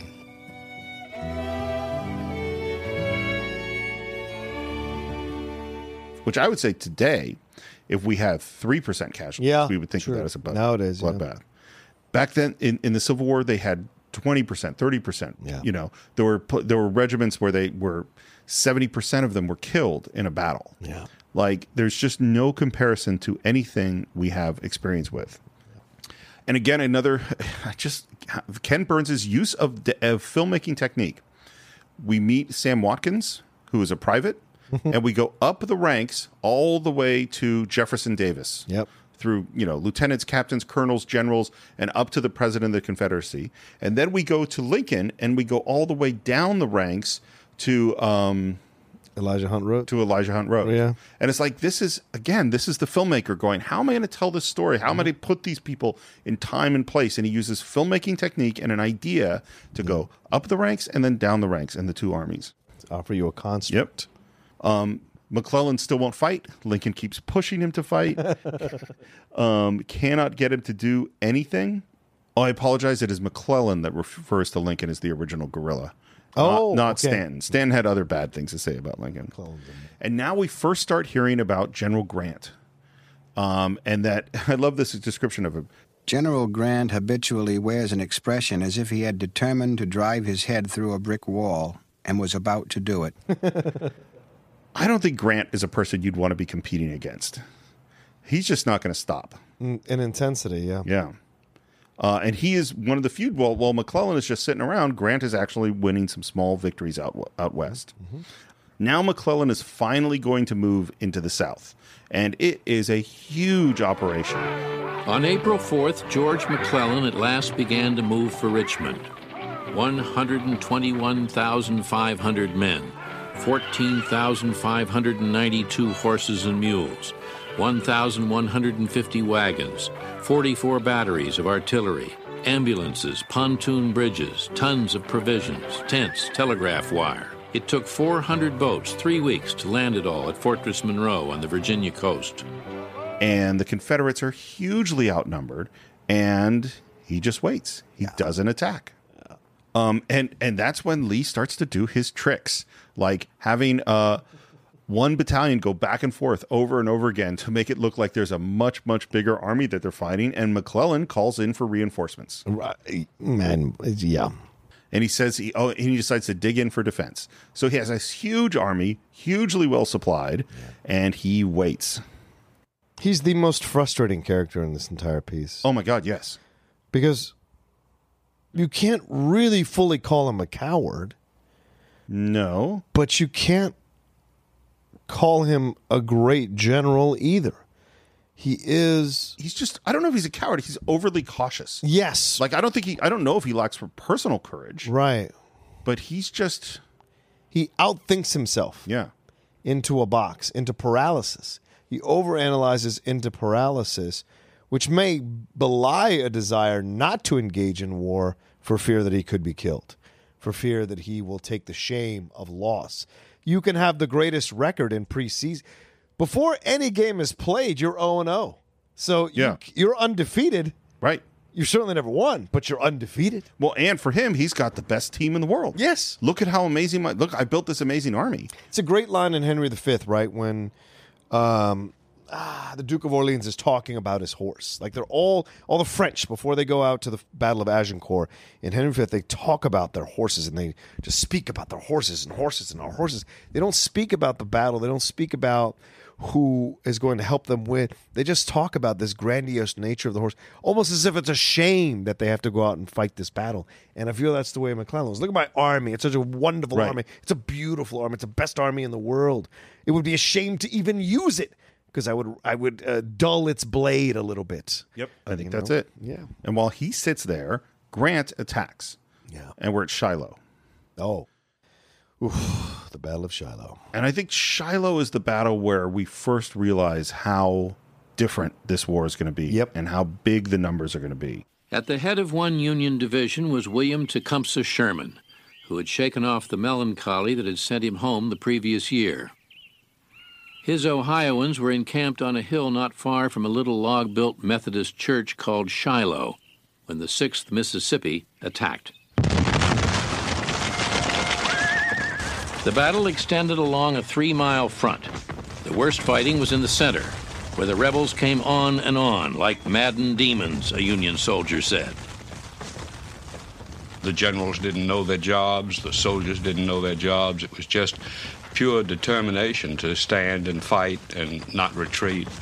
And the bloodiness of it was just astounding to everyone. It also corrected a Southern misconception, which had said one good Southern soldier is worth 10 Yankee hirelings. We found out that wasn't true by a long shot. And Grant gets backed up to the river, and he says basically, hold this position at all costs. And the Confederates attack again and again. And finally, the general, which I think is Albert Johnston. Is that mm-hmm. no? Is that the right name? Uh, Johnston leads the attack and is wounded. And they say, "General, you're wounded." And he says, "Yes, and I fear seriously." And he bled to death on the scene. Um, and Beauregard sends a wire off to Jefferson Davis, the president of the Confederacy, and says, "We've won. Yeah, I have Grant just where I want him." And there's literally thousands of dead and wounded, and there's just at this point there's no system to deal with them. You know, we think you know today the the U.S. military is so brilliantly run in this in many areas. Yeah. Many areas, probably maybe some people would say it's not. Sure, sure. But but that if you're wounded, the speed at which you would get medical attention today is unbelievable. And then it's like you know, three thousand men are wounded on a battlefield in the swamp. How are you going to get to them? Right. You know. Scores of wounded collapsed and died drinking from a mud hole near the peach orchard, staining the water red. It began to rain, and flashes of lightning showed hogs feeding on the ungathered dead. Some cried for water, others for someone to come and help them. I can hear those poor fellows crying for water. God heard them, for the heavens opened and the rain came.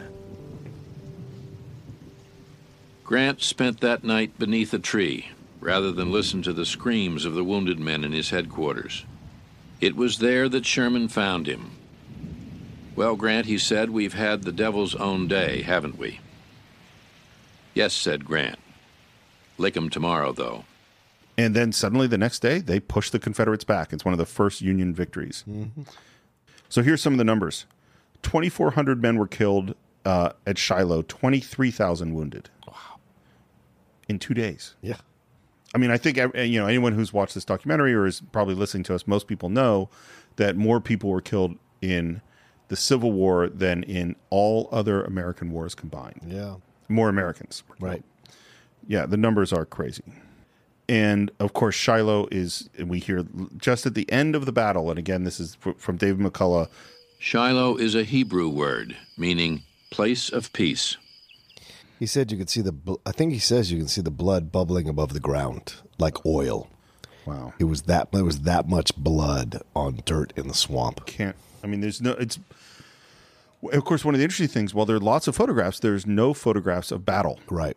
So because the the way that photography was, the lenses were so slow that you needed stillness for 30 seconds or so, and yeah. battles aren't like that. And so there's basically no uh, footage of the battles, no uh, shots it's always before or after. And the battles are created with beautiful, incredible sound design. So you hear the sound of the cannons or the gunshots, but you also hear the sound of the stream and the crickets yeah. and the birds, yeah. and you hear the music and you hear the voices and the the rebel yell and all of these things. And it's so convincingly done as you're looking at old photographs or shots of just the battlefield today that was filmed, you know, in the 80s. Yeah. Is that people would come up to Ken Burns and say, I, the newsreel footage you had of the Civil War was just amazing. How did you get that? He's like, there is none. But people were convinced that they had seen it because the way it's done in sound design is so uh, brilliant. Yeah, agreed. And then uh, Burns does this thing, which he does throughout, which is he, he steps out of the main narrative to tell you about something. And this time it's to tell you about technology hmm. and how the world has changed since the last time there was a war there's telegraph wires and railroads and large factories to build weapons. Yeah. There's um, different kinds of weapons, and in particular, the rifled barrel and some repeaters has completely changed uh, military strategy. And this is so I took, I found out when I was at Cal that you didn't have to be ROTC to take classes in the ROTC program. Huh. So I took a bunch of military uh, tactics strategy classes. Sure. Because I was just always interested in it.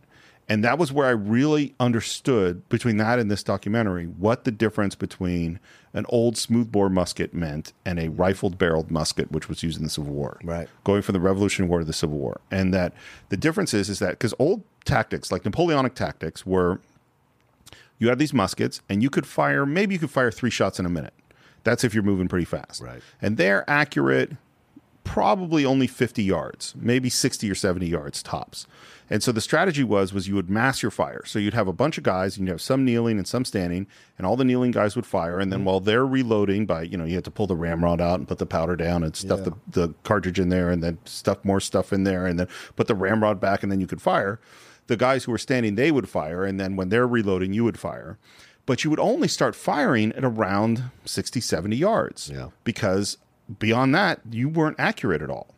So what would happen was you would have so if you picture in the Revolutionary War, you have those red coats and they're in formation yeah. and they're slowly walking up because they're safe essentially because they can't be hit from 200 yards away. Right. And then they are, have bayonets fixed on their weapons. They fire one round maybe when they get to 50 yards when they're under fire and then they would run as fast as they can mm-hmm. across that 50 yards to kill someone with their with a bayonet attack. We'd now yeah. be in hand-to-hand combat. Yeah. And that kind of worked. And that worked, you know. Rifle barrel, they could reload pretty fast and they were accurate at 200 yards. So it's like, how fast? Now, I don't run that fast anymore, but 50 yards, a, a person who's in decent shape, yeah. it, it, carrying a heavy backpack over uneven terrain, mm. maybe they can run the 50 yards in 20 seconds. Sure. You know, I mean, if they were had no backpack and they were on even terrain, they could do it faster. 200 yards is a totally different thing. Oh, yeah. And they would be under fire for maybe four or five or six rounds uh, for those 200 yards. Yeah. And it took an entire war for the armies to start to figure this out that we can't use the tactics we can't fix bayonets and yep. just charge at somebody when they're in entrenched positions, particularly if they have the high ground. They just get wiped out. Yep. And over and over, year after year, all the battles they're using this same strategy that does not work. Yeah. The worst of which is what we'll get to at Gettysburg and Pickett's charge. Yeah. Um, Grant, who's been successful, gets removed from command because General Halleck doesn't like him. He's getting too much attention. There's room for pettiness in yeah. the war. Oh yeah. We've reached episode three. Oh, nice. We're doing all right then. Yeah. And it starts with a private killed in action. And you have more photos of soldiers and photos of photography tents, and now we kind of talk about the photography. That this is the first war. Photo- photography was, inter- was invented maybe 20 years before the Civil War. Right. So this is the first major war that was photographed. Wow. Yeah. And it's like sepia toned. Yeah. And black and white. Yep. Mathew Brady, right? Was that the person who did the photography? Yeah, Mathew Brady. Yeah. Uh, some of them. I mean, he, he right, was, of course, of yeah, course. he was the main, the, the, the most famous one. Made his name off these, um, for sure. And now we're hearing about these numbers of dead that are in the tens of thousands. Right. And McClellan is still sitting, still not doing anything. Lincoln is begging him to fight. Please attack something. right. You know, you got to do something. And this is also the moment where Lincoln, who had never, he didn't run on emancipation, he had never publicly said he was for emancipation. I mean, emancipation was political suicide when he was elected president, but he is beginning to believe this is what the war is going to be about, yeah. and this is what I'm eventually going to have to do. Yeah. And while Lincoln's thinking about that, McClellan writes to Lincoln and says, "I need more troops." oh, McClellan, this is where this is where Karen started to go. Oh my God, I hate this guy. um, it's a logical place to do it. Always mystify, mislead, and surprise the enemy, and when you strike and overcome him, never let up in the pursuit. Never fight against heavy odds if you can hurl your force on only a part of your enemy and crush it. A small army may thus destroy a large one, and repeated victory will make it invincible. General T.J. Jackson. Stonewall Jackson. Yeah. He is one of those people who seems crazy, intense, scary, brilliant, um, and believes in a whole bunch of stuff that is, you know, fairly horrible yeah. to me. He would have a man shot at the drop of a hat, and he'd drop it himself. Sam Watkins. He had a, a strange quality of overlooking suffering. There was a during one of the battles he had a young courier, and Jackson looked around for him. He wasn't there, and he said, "Where is Lieutenant so and so?" And they said, uh, "He was killed, General." Jackson said, "Very commendable, very commendable," and they put him out of his mind. His men did not love him. He was too grim, too remote, and he demanded too much. Some thought him mad.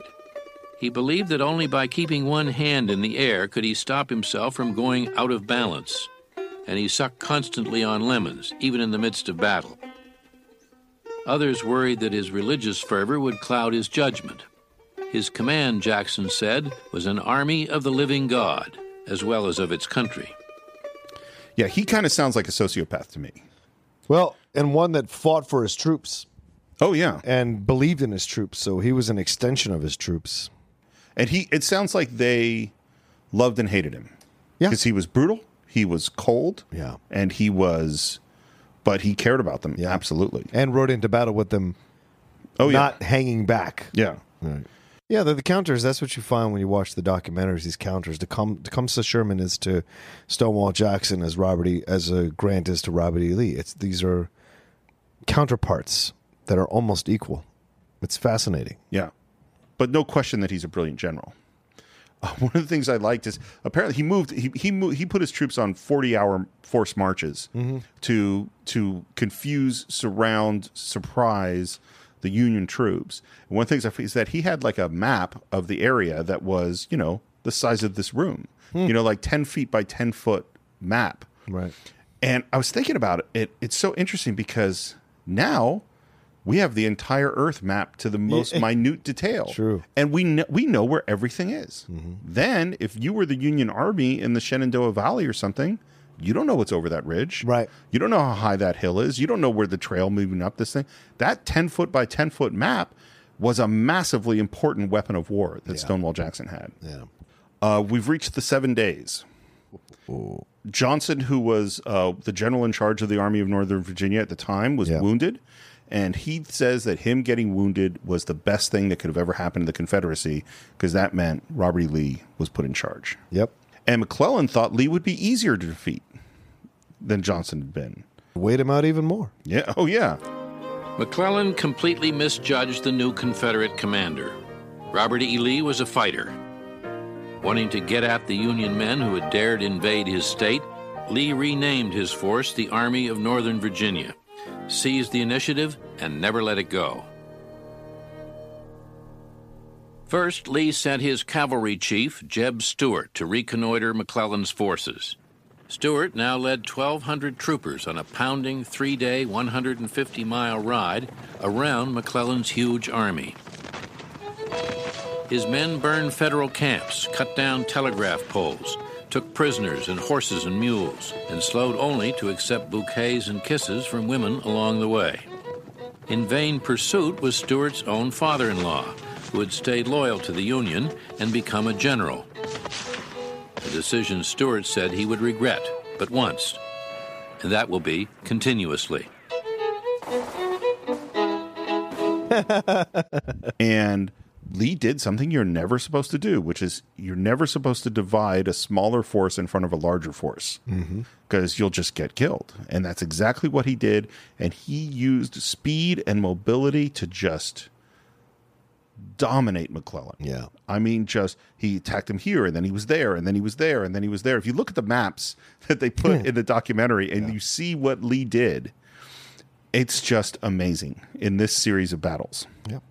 Uh, and and basically all he has battled for a week straight. All but one of the battles were Union victories, but McClellan treated them as defeats. Yeah. Uh, and he kept retreating and did not counterattack. And this is the thing about Lee is that Lee seems to have this amazing ability to look into the soul and the brain of the general he is facing. Yeah. And so he knew that by hitting McClellan, hitting McClellan, hitting McClellan, even though he didn't win each engagement, is that he would push him all the way out of Virginia. Yeah. Which is what he did. The answer to the, a Southerner would give you as to why are you fighting if you were a Northerner, he would say, I'm fighting because you're down here. He was being invaded and he fought as he thought to defend his home. And if you asked the Northerner, there were all sorts of different reasons. Right. And for Lincoln, it was number one, preserve the Republic, and number two, free the slaves. On the morning of July 22, 1862, the president called a cabinet meeting. What he said took everyone by surprise. After long thought, he told them, he had decided to emancipate the slaves. And this is a profound moment in history. He has no constitutional right to yeah. do this he has we're in the middle of the war the country's been split in half and he decides this is this not only the moral thing to do but also the thing that's going to save the war right and they say they finally convince him don't do it when we're losing basically if we have a victory maybe you can do this emancipation thing right because it will completely change the character of the war because there are a lot of people in the north who, who if you said you're fighting for to free the slaves they would leave. They would right. say no. Right. I'm not going to do that. And there was racism in the North towards of course slaves as well. Absolutely. The North wasn't some kind of clean thing. Well, and still isn't. Just you know, like, uh, fair, yeah. You could find some racism all over the country. Absolutely. And at this point, the Confederate army is just running circles around the Union mm-hmm. army. Jeb Stuart is not only winning battles, but stealing Union supplies and running, surprising the Union in all sorts of different places. Uh, and when they go to look for him, they've disappeared. Yeah. And after the seven days, Lincoln fires McClellan. Yeah, finally. So I'm glad that we're glad, done with that guy. We don't have to see him anymore. And he gives some pugnacious response to his firing. I think in the letter, oh, yeah. his wife, you know, these idiots, they have no idea what they're doing. Don't worry, I'll be president soon. Yeah, he's so arrogant yeah. and horrible. Desperate for a victory, Lincoln removed McClellan and put tall, bombastic John Pope in command. Pope so often bragged that his headquarters were in the saddle, people began to say he had his headquarters where his hindquarters should have been. Lincoln was warned at the start that Pope was not to be trusted with telling the truth. And Lincoln said, I've known the popes back in Illinois, and known all of them. They're all liars and braggarts, but I don't know of any particular reason why a liar and a braggart shouldn't make a good general. We end up back at Bull Run for a second battle here. Think it's going to go any better for the Union? Goes so. worse. 25,000 killed or wounded or missing after the second battle of Bull Run. Wow. Yeah. These numbers are huge. Yeah. So uh, General Pope is in charge of the, the Union Army at uh, the Second Battle of Bull Run. Yeah. And fired after the Second Battle of Bull Run. And who does Lincoln put in charge? McClellan. McClellan again. Welcome back, little Mac. It's like Steinbrenner finding Br- Billy Martin and bringing him right back. Uh, yes. Sorry, that took me a moment. I had to go from Abraham Lincoln and McClellan to, to the Yankees.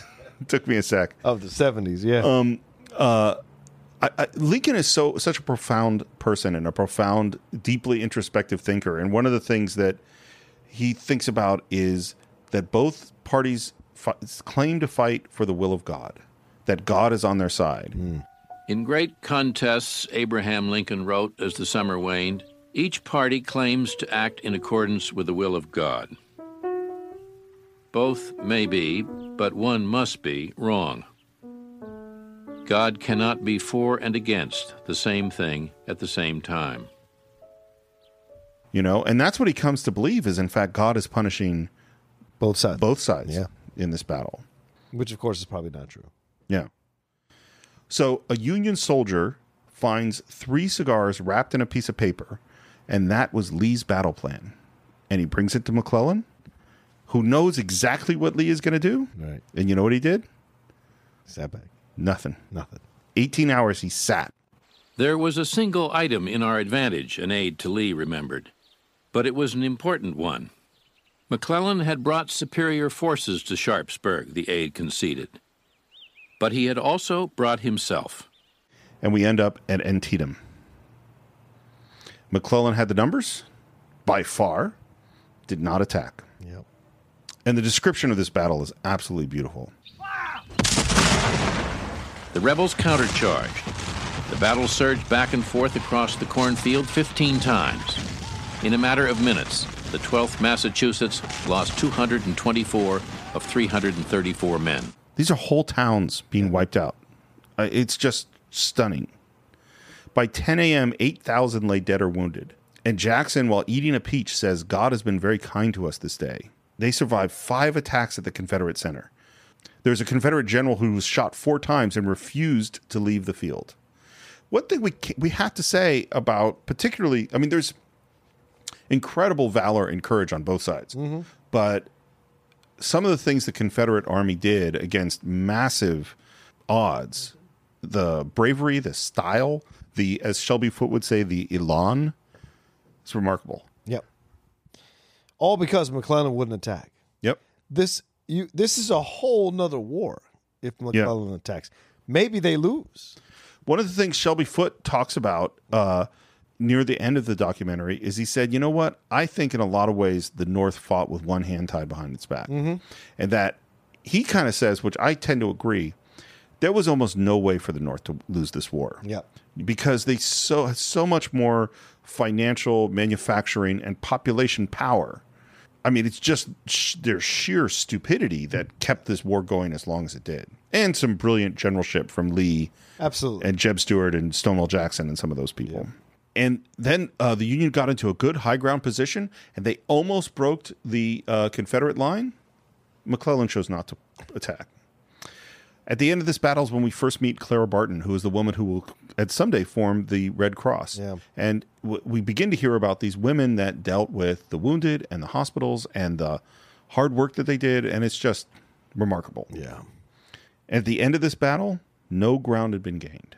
And Burnside, one of our other generals, begs McClellan, let's follow up the Confederates. Let's take the attack to them. Yeah. And he goes, no.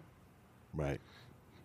I mean, it might have been a moment where they could have could have actually ended the war right then. Yeah, had he just attacked. Uh, the Battle of Antietam is the bloodiest day in American history. Twenty-one thousand dead, ten thousand wounded. That's that's a lot. That's in. I mean, those no, I can't. You can't even conceive of them. Yeah. You know, we think about things like the most, uh, the bloodiest day in America in our lifetimes. Yeah. September 11th, probably. It's three thousand dead on September 11th. This is 21,000 dead in one battle. In one battle, and when the population of America was, you know, right, I think it was 30 or 40 million. So it's it's like 10 percent of what it is today. Yeah, I mean th- th- these numbers are insane. Yep. Lincoln shows up at the battlefield and pushes in person McClellan, please go pursue, pursue Lee. I came back thinking he would move at once, but when I got home, he began to argue why he ought not to move. I peremptorily ordered him to advance.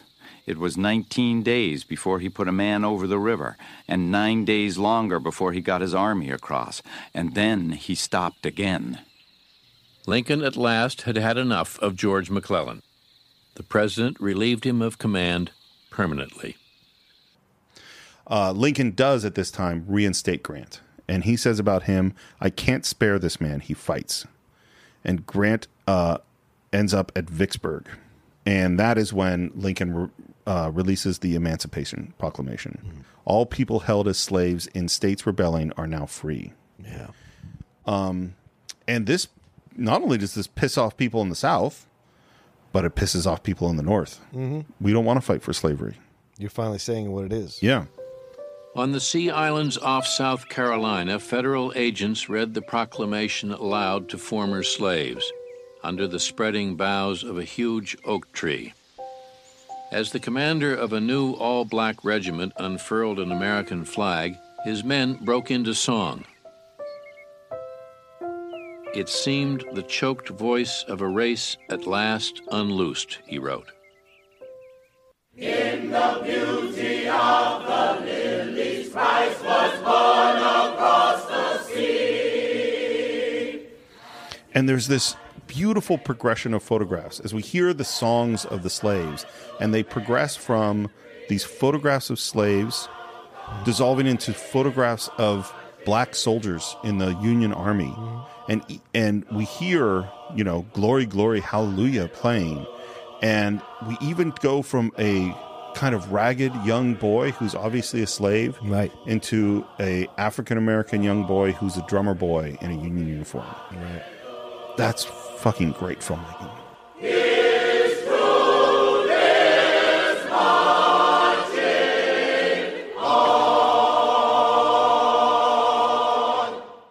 And this is what film can do so well is in a series of images juxtaposed with music, we see the journey from slavery to hero fighting to free slaves right. in just a few images and the importance of the Emancipation Proclamation for Lincoln and for our country and yeah. what it does yeah. just with a few images. That's the genius of what Ken Burns does in this film is just blows my mind.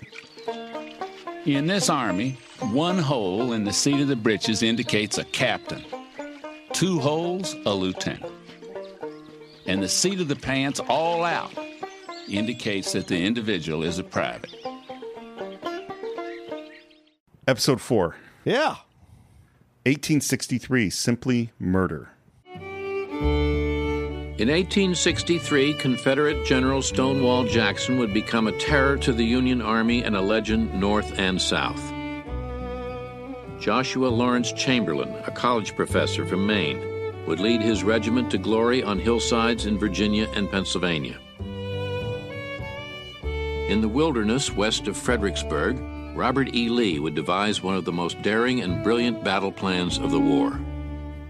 Great beginning. So, in episode four starts off uh, with, in sort of the same way, with us telling us a little bit about things that are going on in the world. Yeah, you know that uh, that roller skates were invested, that the, someone stole their first base in baseball. Henry Ford and William Randolph Hearst were born this year, and now we start to hear about disease, which is in fact the number one killer in the world. I think it's I think it's three to one or four to one of killed in battle versus killed in, by disease. Wow. Disease is the number one killer. And we've reached Fredericksburg. This battle is so brutal.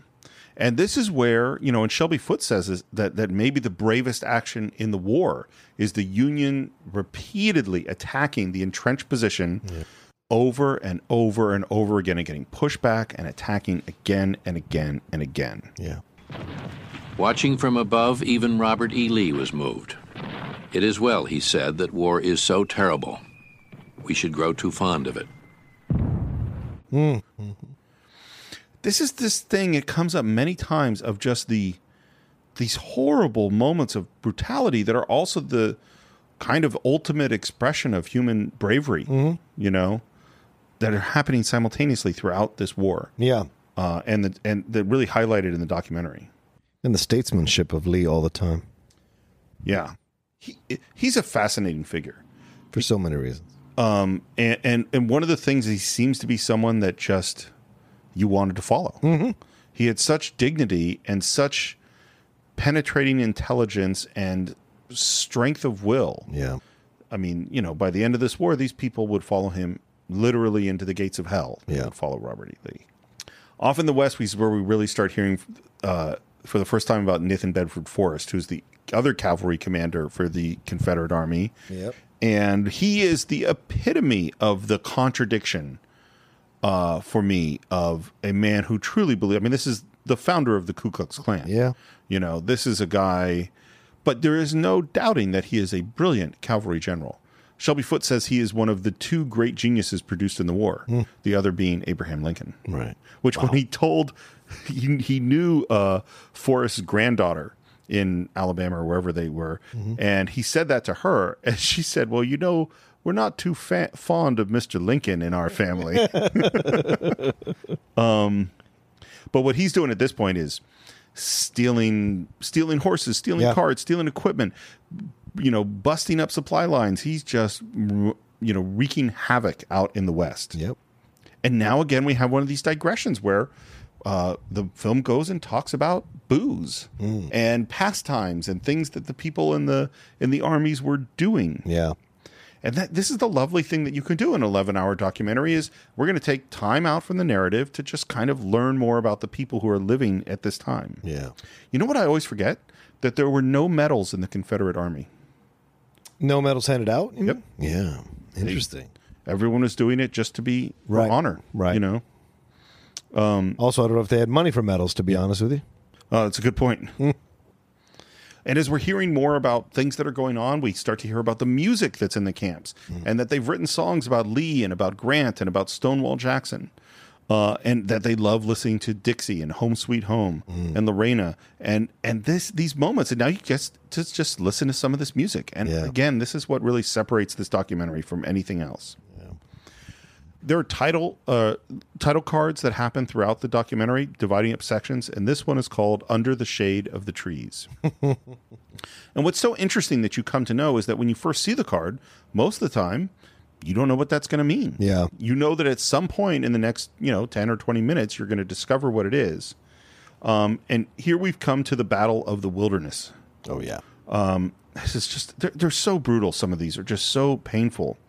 Um, Lee was outnumbered two to one, and again he divides his army in front of a, a superior force, and he sends Jackson off to outflank General Hooker. General, I have placed you at the head of the Army of the Potomac. I have heard, in such a way as to believe it, of your recently saying that both the Army and the government needed a dictator. Of course, it was not for this, but in spite of this, that I have given you the command. Only those generals who gain successes can set up as dictators. What I now ask of you is military success, and I will risk the dictatorship. Abraham Lincoln.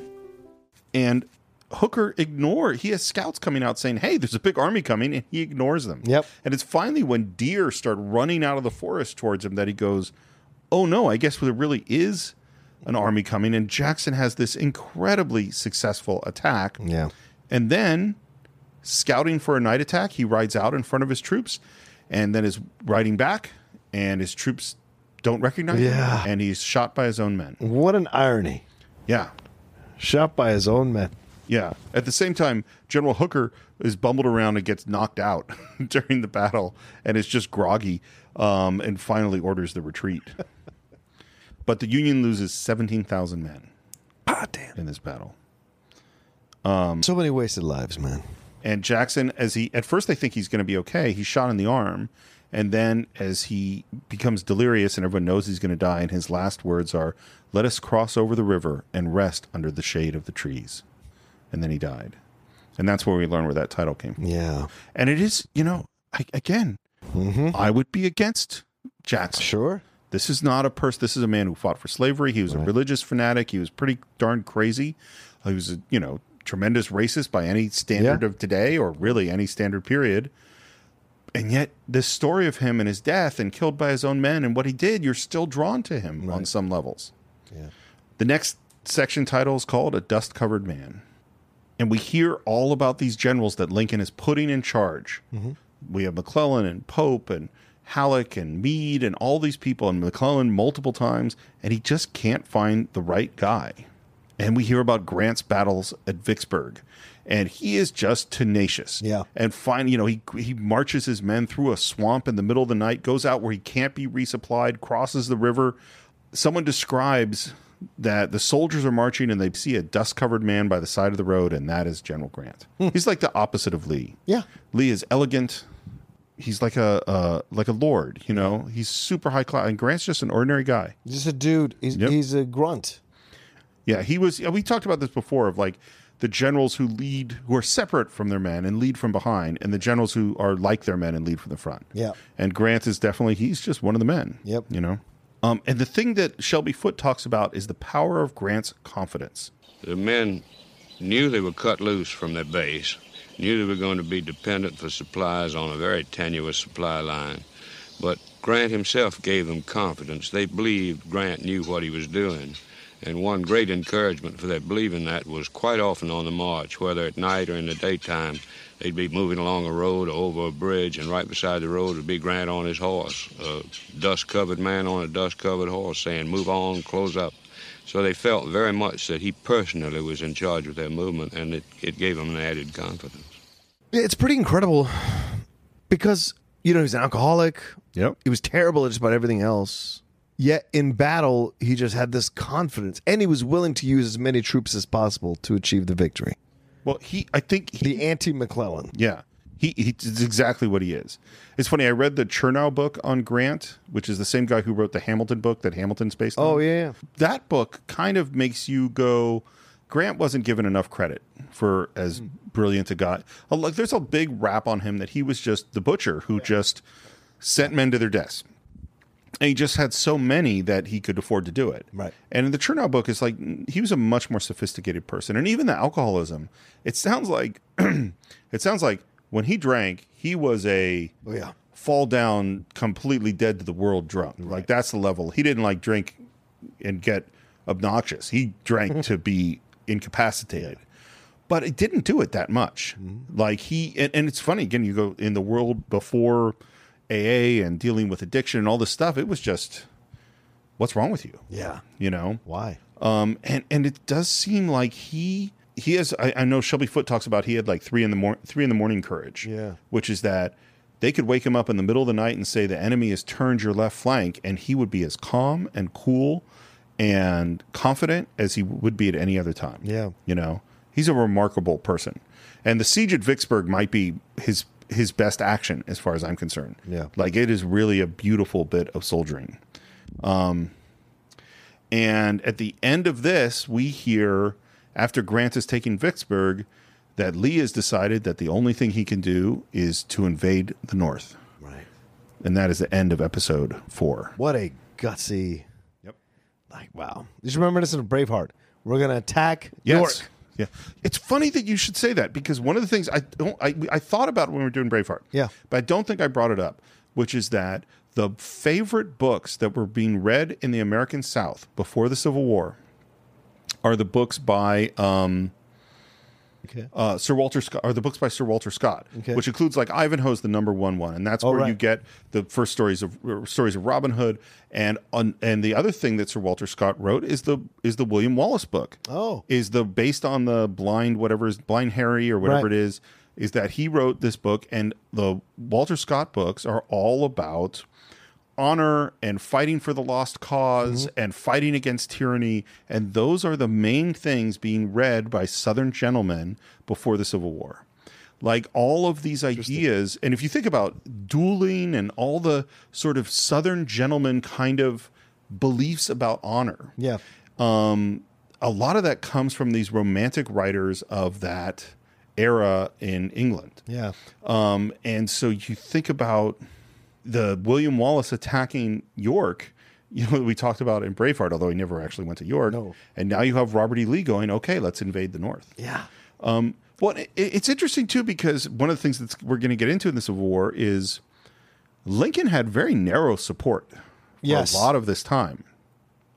And if you could get them to tire of the war, the North, maybe they will sue for peace because yeah. because this is the thing for Lincoln what he has to do he has to destroy the Confederacy. Right. And force them back into the country. All the Confederacy has to do is get the North to leave him alone. Yeah. That's a lot easier job mm-hmm. than actually destroying the armies of the Confederacy. Yeah. Episode 5 A Universe of Battle. This is essentially all about, almost entirely about Gettysburg. Wow. Um, you've obviously been to Gettysburg. Yes, a few times when Karen and I we drove across the country in '95, and we drove like up the west coast, across oh, the yeah. north, up into Canada, up through Maine, yeah. all the way down the east coast, and back along the south. And one of the things we did, because my parents told us to do this, is they said when you go go to Gettysburg, and then when you go there, you can actually pay for a ranger to drive around in your car and give you a personal tour of the battlefield. Wow and it was like I think it was like fifty bucks or mm-hmm. something mm-hmm. when we did this in '95, and maybe it's much more money now. I have no Probably. idea. It was the greatest historical. First of all, I love rangers in national parks. They're just, I they're the best. Right. Um. And but it was the most amazing tour. It was like three hours of driving around with this guy, just Karen and I and this guy in our car. You know, going yeah. through all the spot. Get the Battle of Gettysburg is a remarkable yeah. story. And do you know I had never seen the movie Gettysburg What? until two weeks ago? What? I watched it because of this. Oh, it's so good. it's, really good. It's surprisingly good. I mean, it's funny because it is very TV movie ish Yes. in a lot of the ways that it's filmed. But man, they it is really cool. Yeah, it is a um, good movie. Jeff Daniels is incredible. Martin Sheen is incredible. Martin Sheen's amazing. Yeah, so many great Yeah. people in that movie. Yeah, really good. The greatest battle ever fought in the Western Hemisphere began as a clash over shoes. At dawn on July 1st, a Confederate infantry officer led his men toward the little crossroads town of Gettysburg, Pennsylvania, within view of a Lutheran seminary whose high cupola offered a fine prospect of the surrounding farms and rolling hills. There was rumored to be a supply of shoes at Gettysburg, and the footsore rebels were there to commandeer them. The South came in from the North that day, and the North came in from the South. Up to this point, the South has made very few mistakes. Right. And this is where they start to make some. And the two, the biggest one is that Lee always had good intelligence because Jeb Stuart, his cavalry guy, always kept him informed of the Union position. And Jeb Stuart, who had been sort of embarrassed by something that had happened recently, was out to prove himself. So he went riding off on this long journey, and yeah. Lee had no contact with him. In comes some Union soldiers up to, I think it's at uh, Seminary Ridge, mm-hmm and they go, "Oh, this is a good position," and "Oh, there's some Confederate soldiers. We have to hold this," and so they have to hold that on the first day. Wow! Against multiple attacks from, uh, I think uh, Jubal Early uh, is, okay. is attacking, and they manage to hold this position. And Longstreet, so so so now that uh, that Jackson is gone, mm. Longstreet is Lee's kind of right hand man, right? Um, and he doesn't like this situation, and he is saying we should either retreat or we should flank them. Yeah. We shouldn't fight them straight. And Lee, who doesn't have intelligence on the Union position, goes, no, no, they're here. We're going to beat them here. Is that his hubris? I think so. Yeah, finally. There's also, he might have had health problems too. So oh, Lee might not have been in the best. Like if you read Killer Angels, yeah, yeah, yeah right. It talks a lot about that Lee had had heart problems. Right, right. And, but I think it's definitely hubris. Yeah. Well, because well, he, he, he won. He, yeah, he won over and over again. Yeah. And he didn't learn the lessons of his own victories. And right. one of the lessons is it's really hard to attack entrenched positions, particularly when you're going uphill. Yeah. You know, because he'd always been, he would never defended those. I mean, he always defended those positions and didn't attack them. Yeah. He always attacked weak positions, which is, of course, what you're supposed to do. And the first day's kind of not decisive. The Union holds their position. There was a moment where maybe one of the Confederate generals, if they had pushed the attack, yeah. maybe they would have been able to turn the Union's flank, but they didn't do it. Right. And now we're, and on the second day, more Union troops are coming in, more troops are coming in for the Confederacy, and suddenly this is going to be a really, really big battle. Yeah. Um, by the second day, there's 65,000 Confederate troops and 85,000 Union troops. and for the Union, who has the high ground, they're up on on one side is uh, Cemetery Ridge, and on the other side is the Big and Little Round Tops. and Joshua Lawrence Chamberlain, with his group from Maine, gets sent off to defend the Little Round Top. Mm-hmm. And he is a he's one of the great characters in the documentary. Oh, absolutely. And, and he, the movie. Yeah, and in Gettysburg, yeah, because it's Jeff Daniels. Yeah. Um, and he is a professor from Maine with no military experience who was forbidden by his family and everyone he knew to join the military. And he basically goes to his university and says, I'm going to take a sabbatical to study something. Mm-hmm. and they say, okay. And he goes off and joins and becomes a colonel. Right. And this is a brilliant, scholarly person yeah. who ends up being an incredible military leader. Yeah. Um, and he is out on the Little Round Top, which is the extreme left of the Union flank and the orders come down you have to defend this position at all costs. Can you imagine if someone said to you, at all costs? At all costs. You know, it's you and me and our whole group of friends, and yeah. we have to defend a position at all costs. And you're looking around going, so we have to stay here fighting until all of us are dead. Yeah. You know, or Dampen Ocean kills them. Well, one would hope. he's not as young as he used to be. I don't know if he still has that kind of power. Well, he's at um, our friends. He's got to count. And that's and and that's 300 people in Chamberlain's uh, group. Right and 3,000 people are coming to attack them. Mm. And he makes a speech, apparently, that mm-hmm. was like one of those great. Like, I mean, I think because he read St. Crispin's Day, Right, right, you know of course. I mean? Like, he knew how to do this thing. And he basically says, You sons of Maine, you have a chance to fight for freedom. You know, this is, yeah. I mean, it's, it's, it's a remarkable thing that he does. And they had only showed up at this position 10 minutes earlier when the attack comes.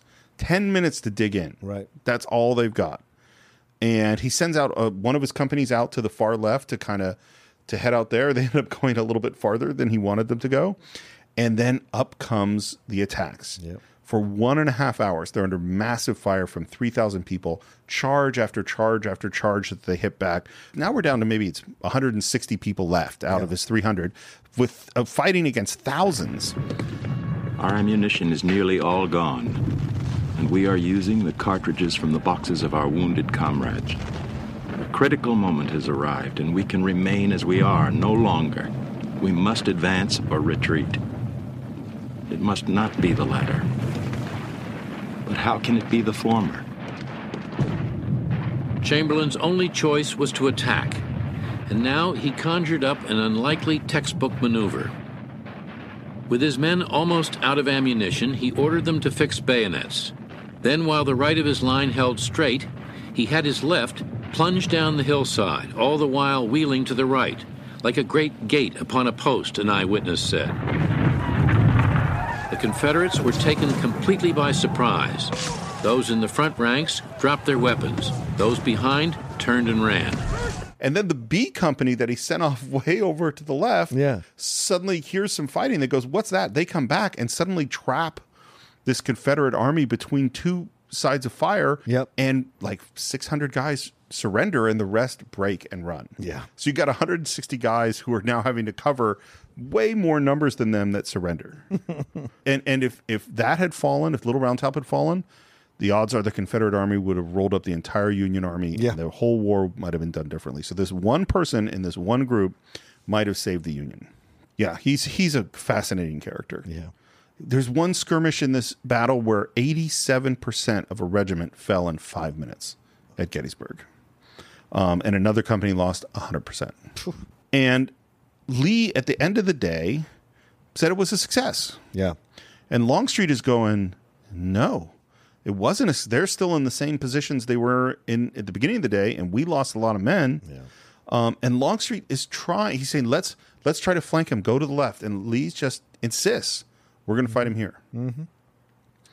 And it's so it's so painful to think because Longstreet was commanding the troops at Fredericksburg right. that just wiped the Union army out after attack after attack, and he's and he looks up there at the ridge and goes, "We're in the same position." General Longstreet, I think, had good reasons to worry about attacking the Union position at Gettysburg. After all, it was his corps at Fredericksburg that mowed down the Union troops in front of the stone wall. He could realize what the rifled musket could do, held in the hands of determined troops. The next day was Pickett's charge. So if you knew anything about the Civil War, yeah. you already know what's about to happen. Right. You know? Um, and now we're on the third day. Uh, it begins badly. Um, finally, Jeb Stuart shows up, by the way, and gets scolded Mm-hmm. You know, he, he shows up and he's stolen some carts and some horses and stuff. and and he says, Hey, I brought you these carts and horses. And Lee says to him, You know, they are a hindrance to me, sir. Which from Lee sounds like that was pretty. Lee, Lee yeah. talked down to you. It was pretty bad. And it's 1 p.m. And Pickett, who is a general in the Confederate Army who has never commanded troops in battle, yeah. but is very excited because he just has these romantic notions about what battle is going to be. He gets given the job of you're going to attack with your i think it's like 10,000 men, mm. 13,000 men. You're going to walk 1.5 miles up this hill to attack the center of the Union line. And Longstreet is so upset that Pickett looks to him as like, is the order given? And Longstreet can't even say wow. it. He just nods. Right.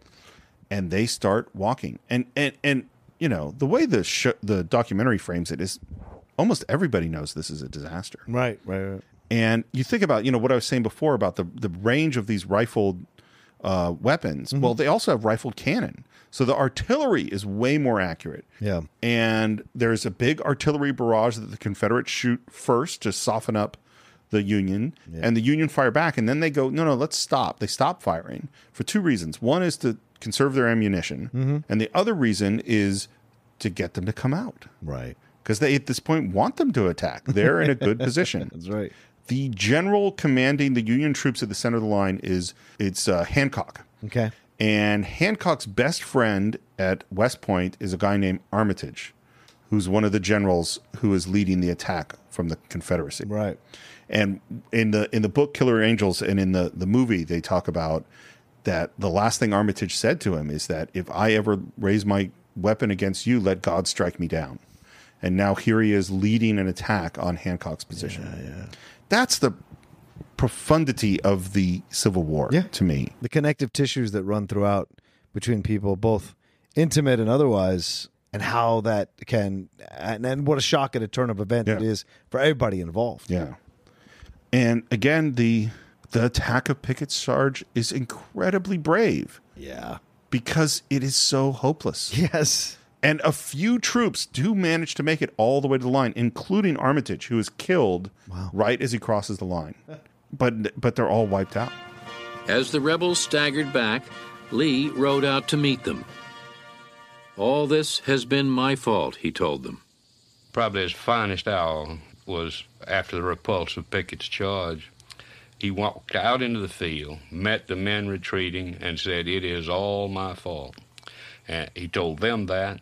He wrote to the government, to Jefferson Davis, and said it was all my fault. I asked more of men than should have been asked of them. Pickett was horrified.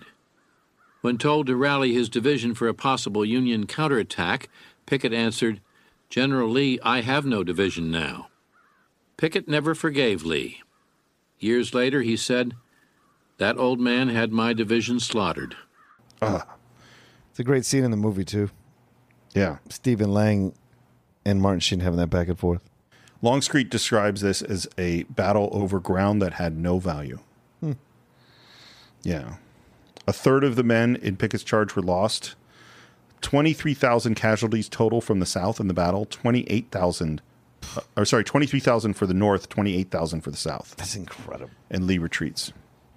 There's more casualties at Gettysburg uh, in those three days than all the American casualties in Vietnam. yeah. Wow. Yeah. I mean, that's stunning yeah. numbers to hear about. Well, we're not fighting another nation. So nope. logically, that helps the numbers be so high because we're killing our own. Well, and it's the size that, you know, it's like one of the things I remember from my um, strategy class at ROTC, that ROTC thing yeah. I took is since the modern era, generals are always fighting the last war because mm. you hmm. learn the lessons from you know the Revolutionary War, and then you go, okay, that's how you fight a war. But now technology has changed. By the time you get to the Civil War, the technology, the the size of the armies is so totally different, yeah. and you have these massive casualties. And if you see the end of the Civil War, which we'll get to, yeah. is they're actually starting to fight like we're going to fight in World War One which is trench warfare. Yeah. You know, and then by the time we get to trench warfare, that doesn't work anymore either. And you have massive, massive casualties. And then you get to the beginning of World War II, they're fighting like the end of World War One. Right. And that has to change. And by the time we get to Korea and then Vietnam, you know, we started in Vietnam with World War II tactics yeah. or Korean War tactics. They don't work at all. Yeah. You know, and then you get to today where we're fighting these insurgent wars and terrorist wars, and we started off fighting them with Vietnam tactics. Yep. Well, that doesn't work at all you know, yeah. because the, the nature of the war has changed yeah. and the nature of the technology has changed. You know, true, the true, big difference fighting with you know amazing technology against insurgencies who don't wear uniforms and yeah. or as opposed to fighting where there are battle lines and large armies you know they're just different the next day lee began the long retreat back to virginia as a summer downpour washed the blood from the grass and pelted the wounded who rode in a wagon train that stretched 17 miles and the day after the Gettysburg, when Lee is retreating back into Virginia, is the 4th of July. Yep. And Shelby Foote says a thing that I think is really interesting. He says, if you're in the South, every Southerner has the feeling of being at 1 p.m. in Gettysburg with General Pickett facing the charge. That every Southern man thinks about what would I do right. if I was in that moment. He says another thing too that I find really interesting, which he says, you know, there's the opening of Patton, which is a movie we have yeah. to do, yeah. um, where Patton says, "Americans have never been defeated." And what Shelby Foote says, which isn't true anymore, certainly, right. but what Shelby Foote says is, that's strange coming from General Patton, whose grandfather was fought under General Lee. Huh. Well, the Union Army wasn't defeated, but if you were a Southerner, that part of America has been defeated. Yeah. You know? Yeah. And now we have we have one of these digressions where we hear all about the women. Yes. And we hear about how they ran hospitals and got food and helped organize things and and cared for the dead and yeah. and and did these tremendous efforts. Well, it sounds like from the documentary, a lot of the men were arguing and bickering and, you know, doing a lot of bullshit and the women were coming in and doing the real work. No conflict in history, a journalist wrote, was so much a woman's war as the Civil War. North and South, women looked for ways to help.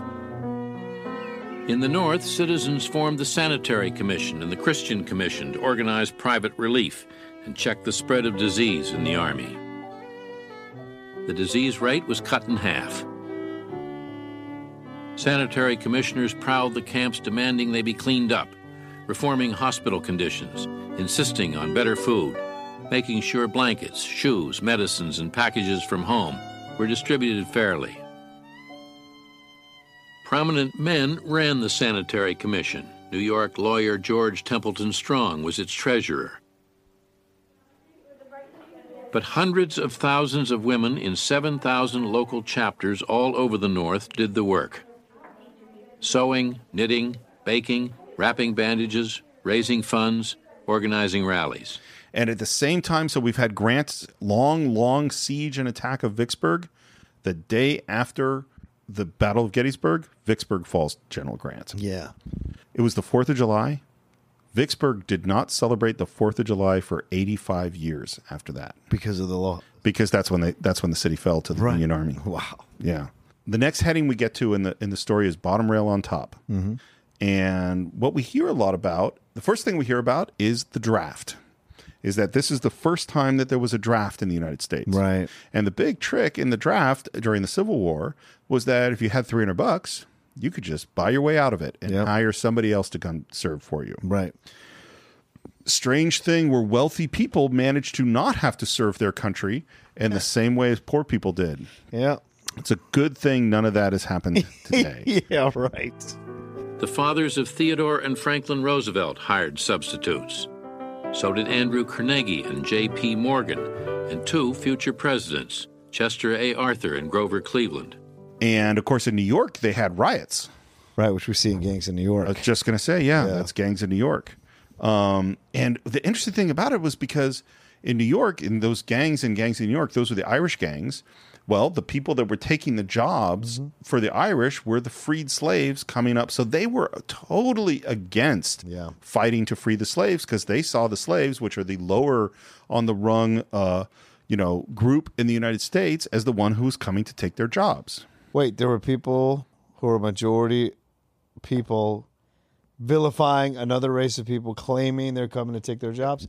Where have I heard that before? Well, and it's also the the the the you know whoever is, you know, the Irish were, you know, right. shit on and abused and only could get these lower rung jobs and were th- thought of as lesser than. Yeah. And rather than turn on the people that are doing that to them, they turn on the next group that's below them on the rung. Exactly. And this is America over and over and over again. Whatever group of immigrants are coming in, the previous group of the immigrants are ready to yeah. say fuck you to them. We're here first.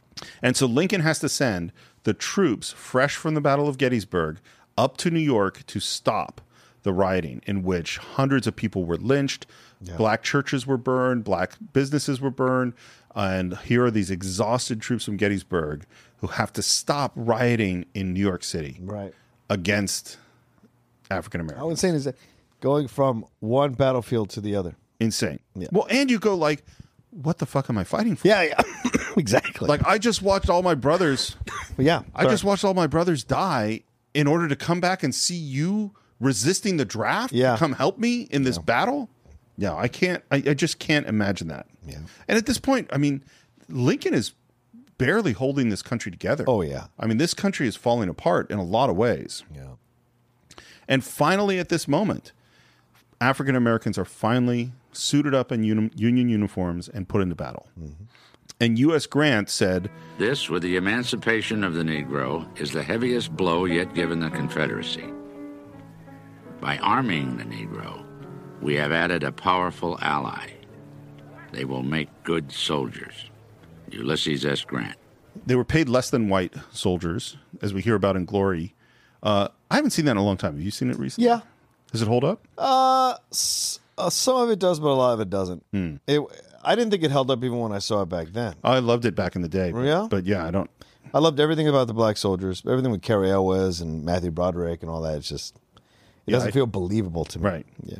Uh, but that's actually the next story that we tell in the Civil War is the actual story of the 54th Massachusetts and Robert Gould Shaw, which is the Matthew Broderick character, Yes. and their attack on Fort Wagner, where they just showed tremendous courage, and 40% of them were killed during this attack. Yeah. And, and and this is the thing that they really go into in the documentary is that serving side by side with African American soldiers turned the viewpoint of a lot of the Union soldiers around. Oh, yeah. Yeah. And this has happened over and over again in the military. When you get exposed to any culture, all of a sudden you start to understand that culture, and then it's a different approach. Well, it's particularly true, I think, in the military because yeah. you've heard like when the the military was integrated and what effect that had. Right. When uh, women started serving. Yep. When now we have gays and lesbians serving Transgen- within the military. Transgender, yeah. And transgender, and that is that. You know, when you're in the foxhole, when you're in the battle with the person, that's the person on your left. Yeah. That's your brother. Yep. You know, you know, and that's it. And and because you got bullets are flying at you, those those barriers go down real quick. Is that person going to have my six? That's all you need to know. At this point, U.S. Grant is now put in as the commander of the entire Army of the West. We go off and fight battles at Chattanooga, at Chickamauga.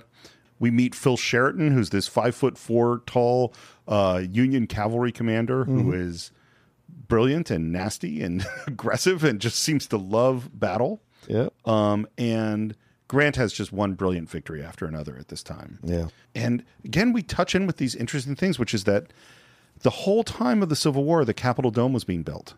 And at this point, after the battles of Gettysburg and Vicksburg, it is mm-hmm. finally completed, and they put that statue up on the top. Yeah. And Lincoln insisted that it continued because during the war, even though it took resources, because he right. said, "No, this is this is our country." You got to remember what you're fighting for. You got to know what you're fighting for. Yep.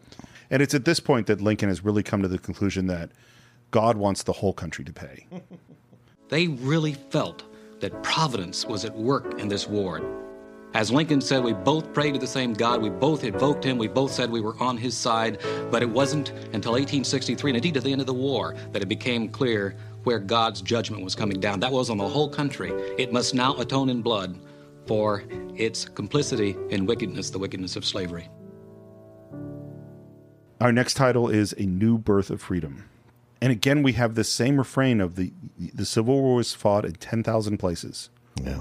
And we realize that we're start talking about this speech and that there's going to be a cemetery that will be commemorated at the battle the site of the battle of gettysburg yeah and there's a bunch of people invited and it's kind of an afterthought they say oh we should invite the president too and the president comes down in a train and there's uh, william everett i think his name is mm-hmm. and he's the main speaker very well-known speaker mm-hmm.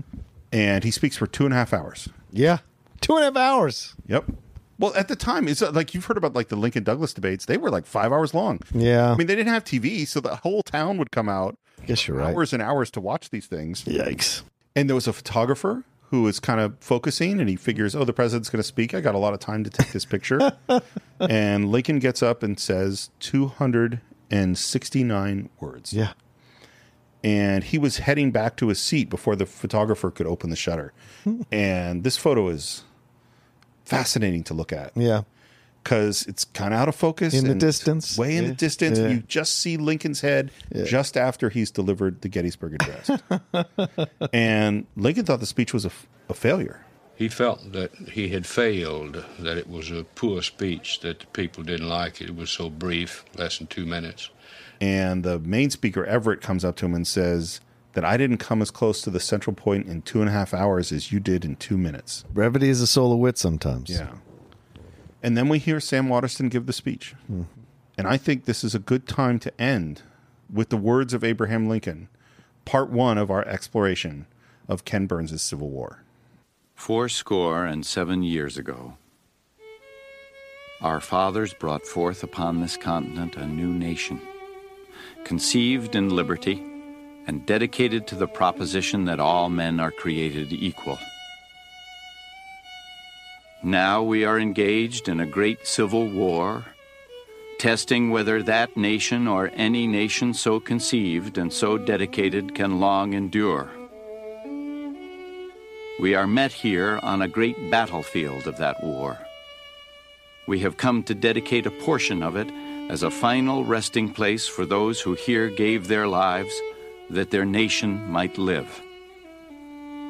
It is altogether fitting and proper that we should do this. But in a larger sense, we cannot dedicate, we cannot consecrate, we cannot hallow this ground. The brave men, living and dead, who struggled here have consecrated it far above our poor power to add or detract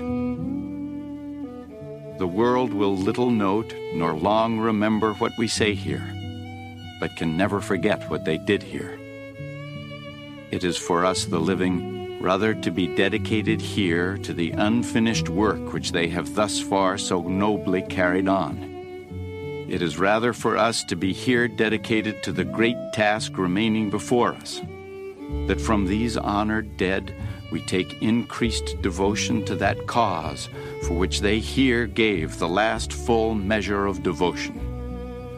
That we here highly resolve that these dead shall not have died in vain. That this nation, under God, shall have a new birth of freedom, and that government of the people, by the people, for the people shall not perish from the earth.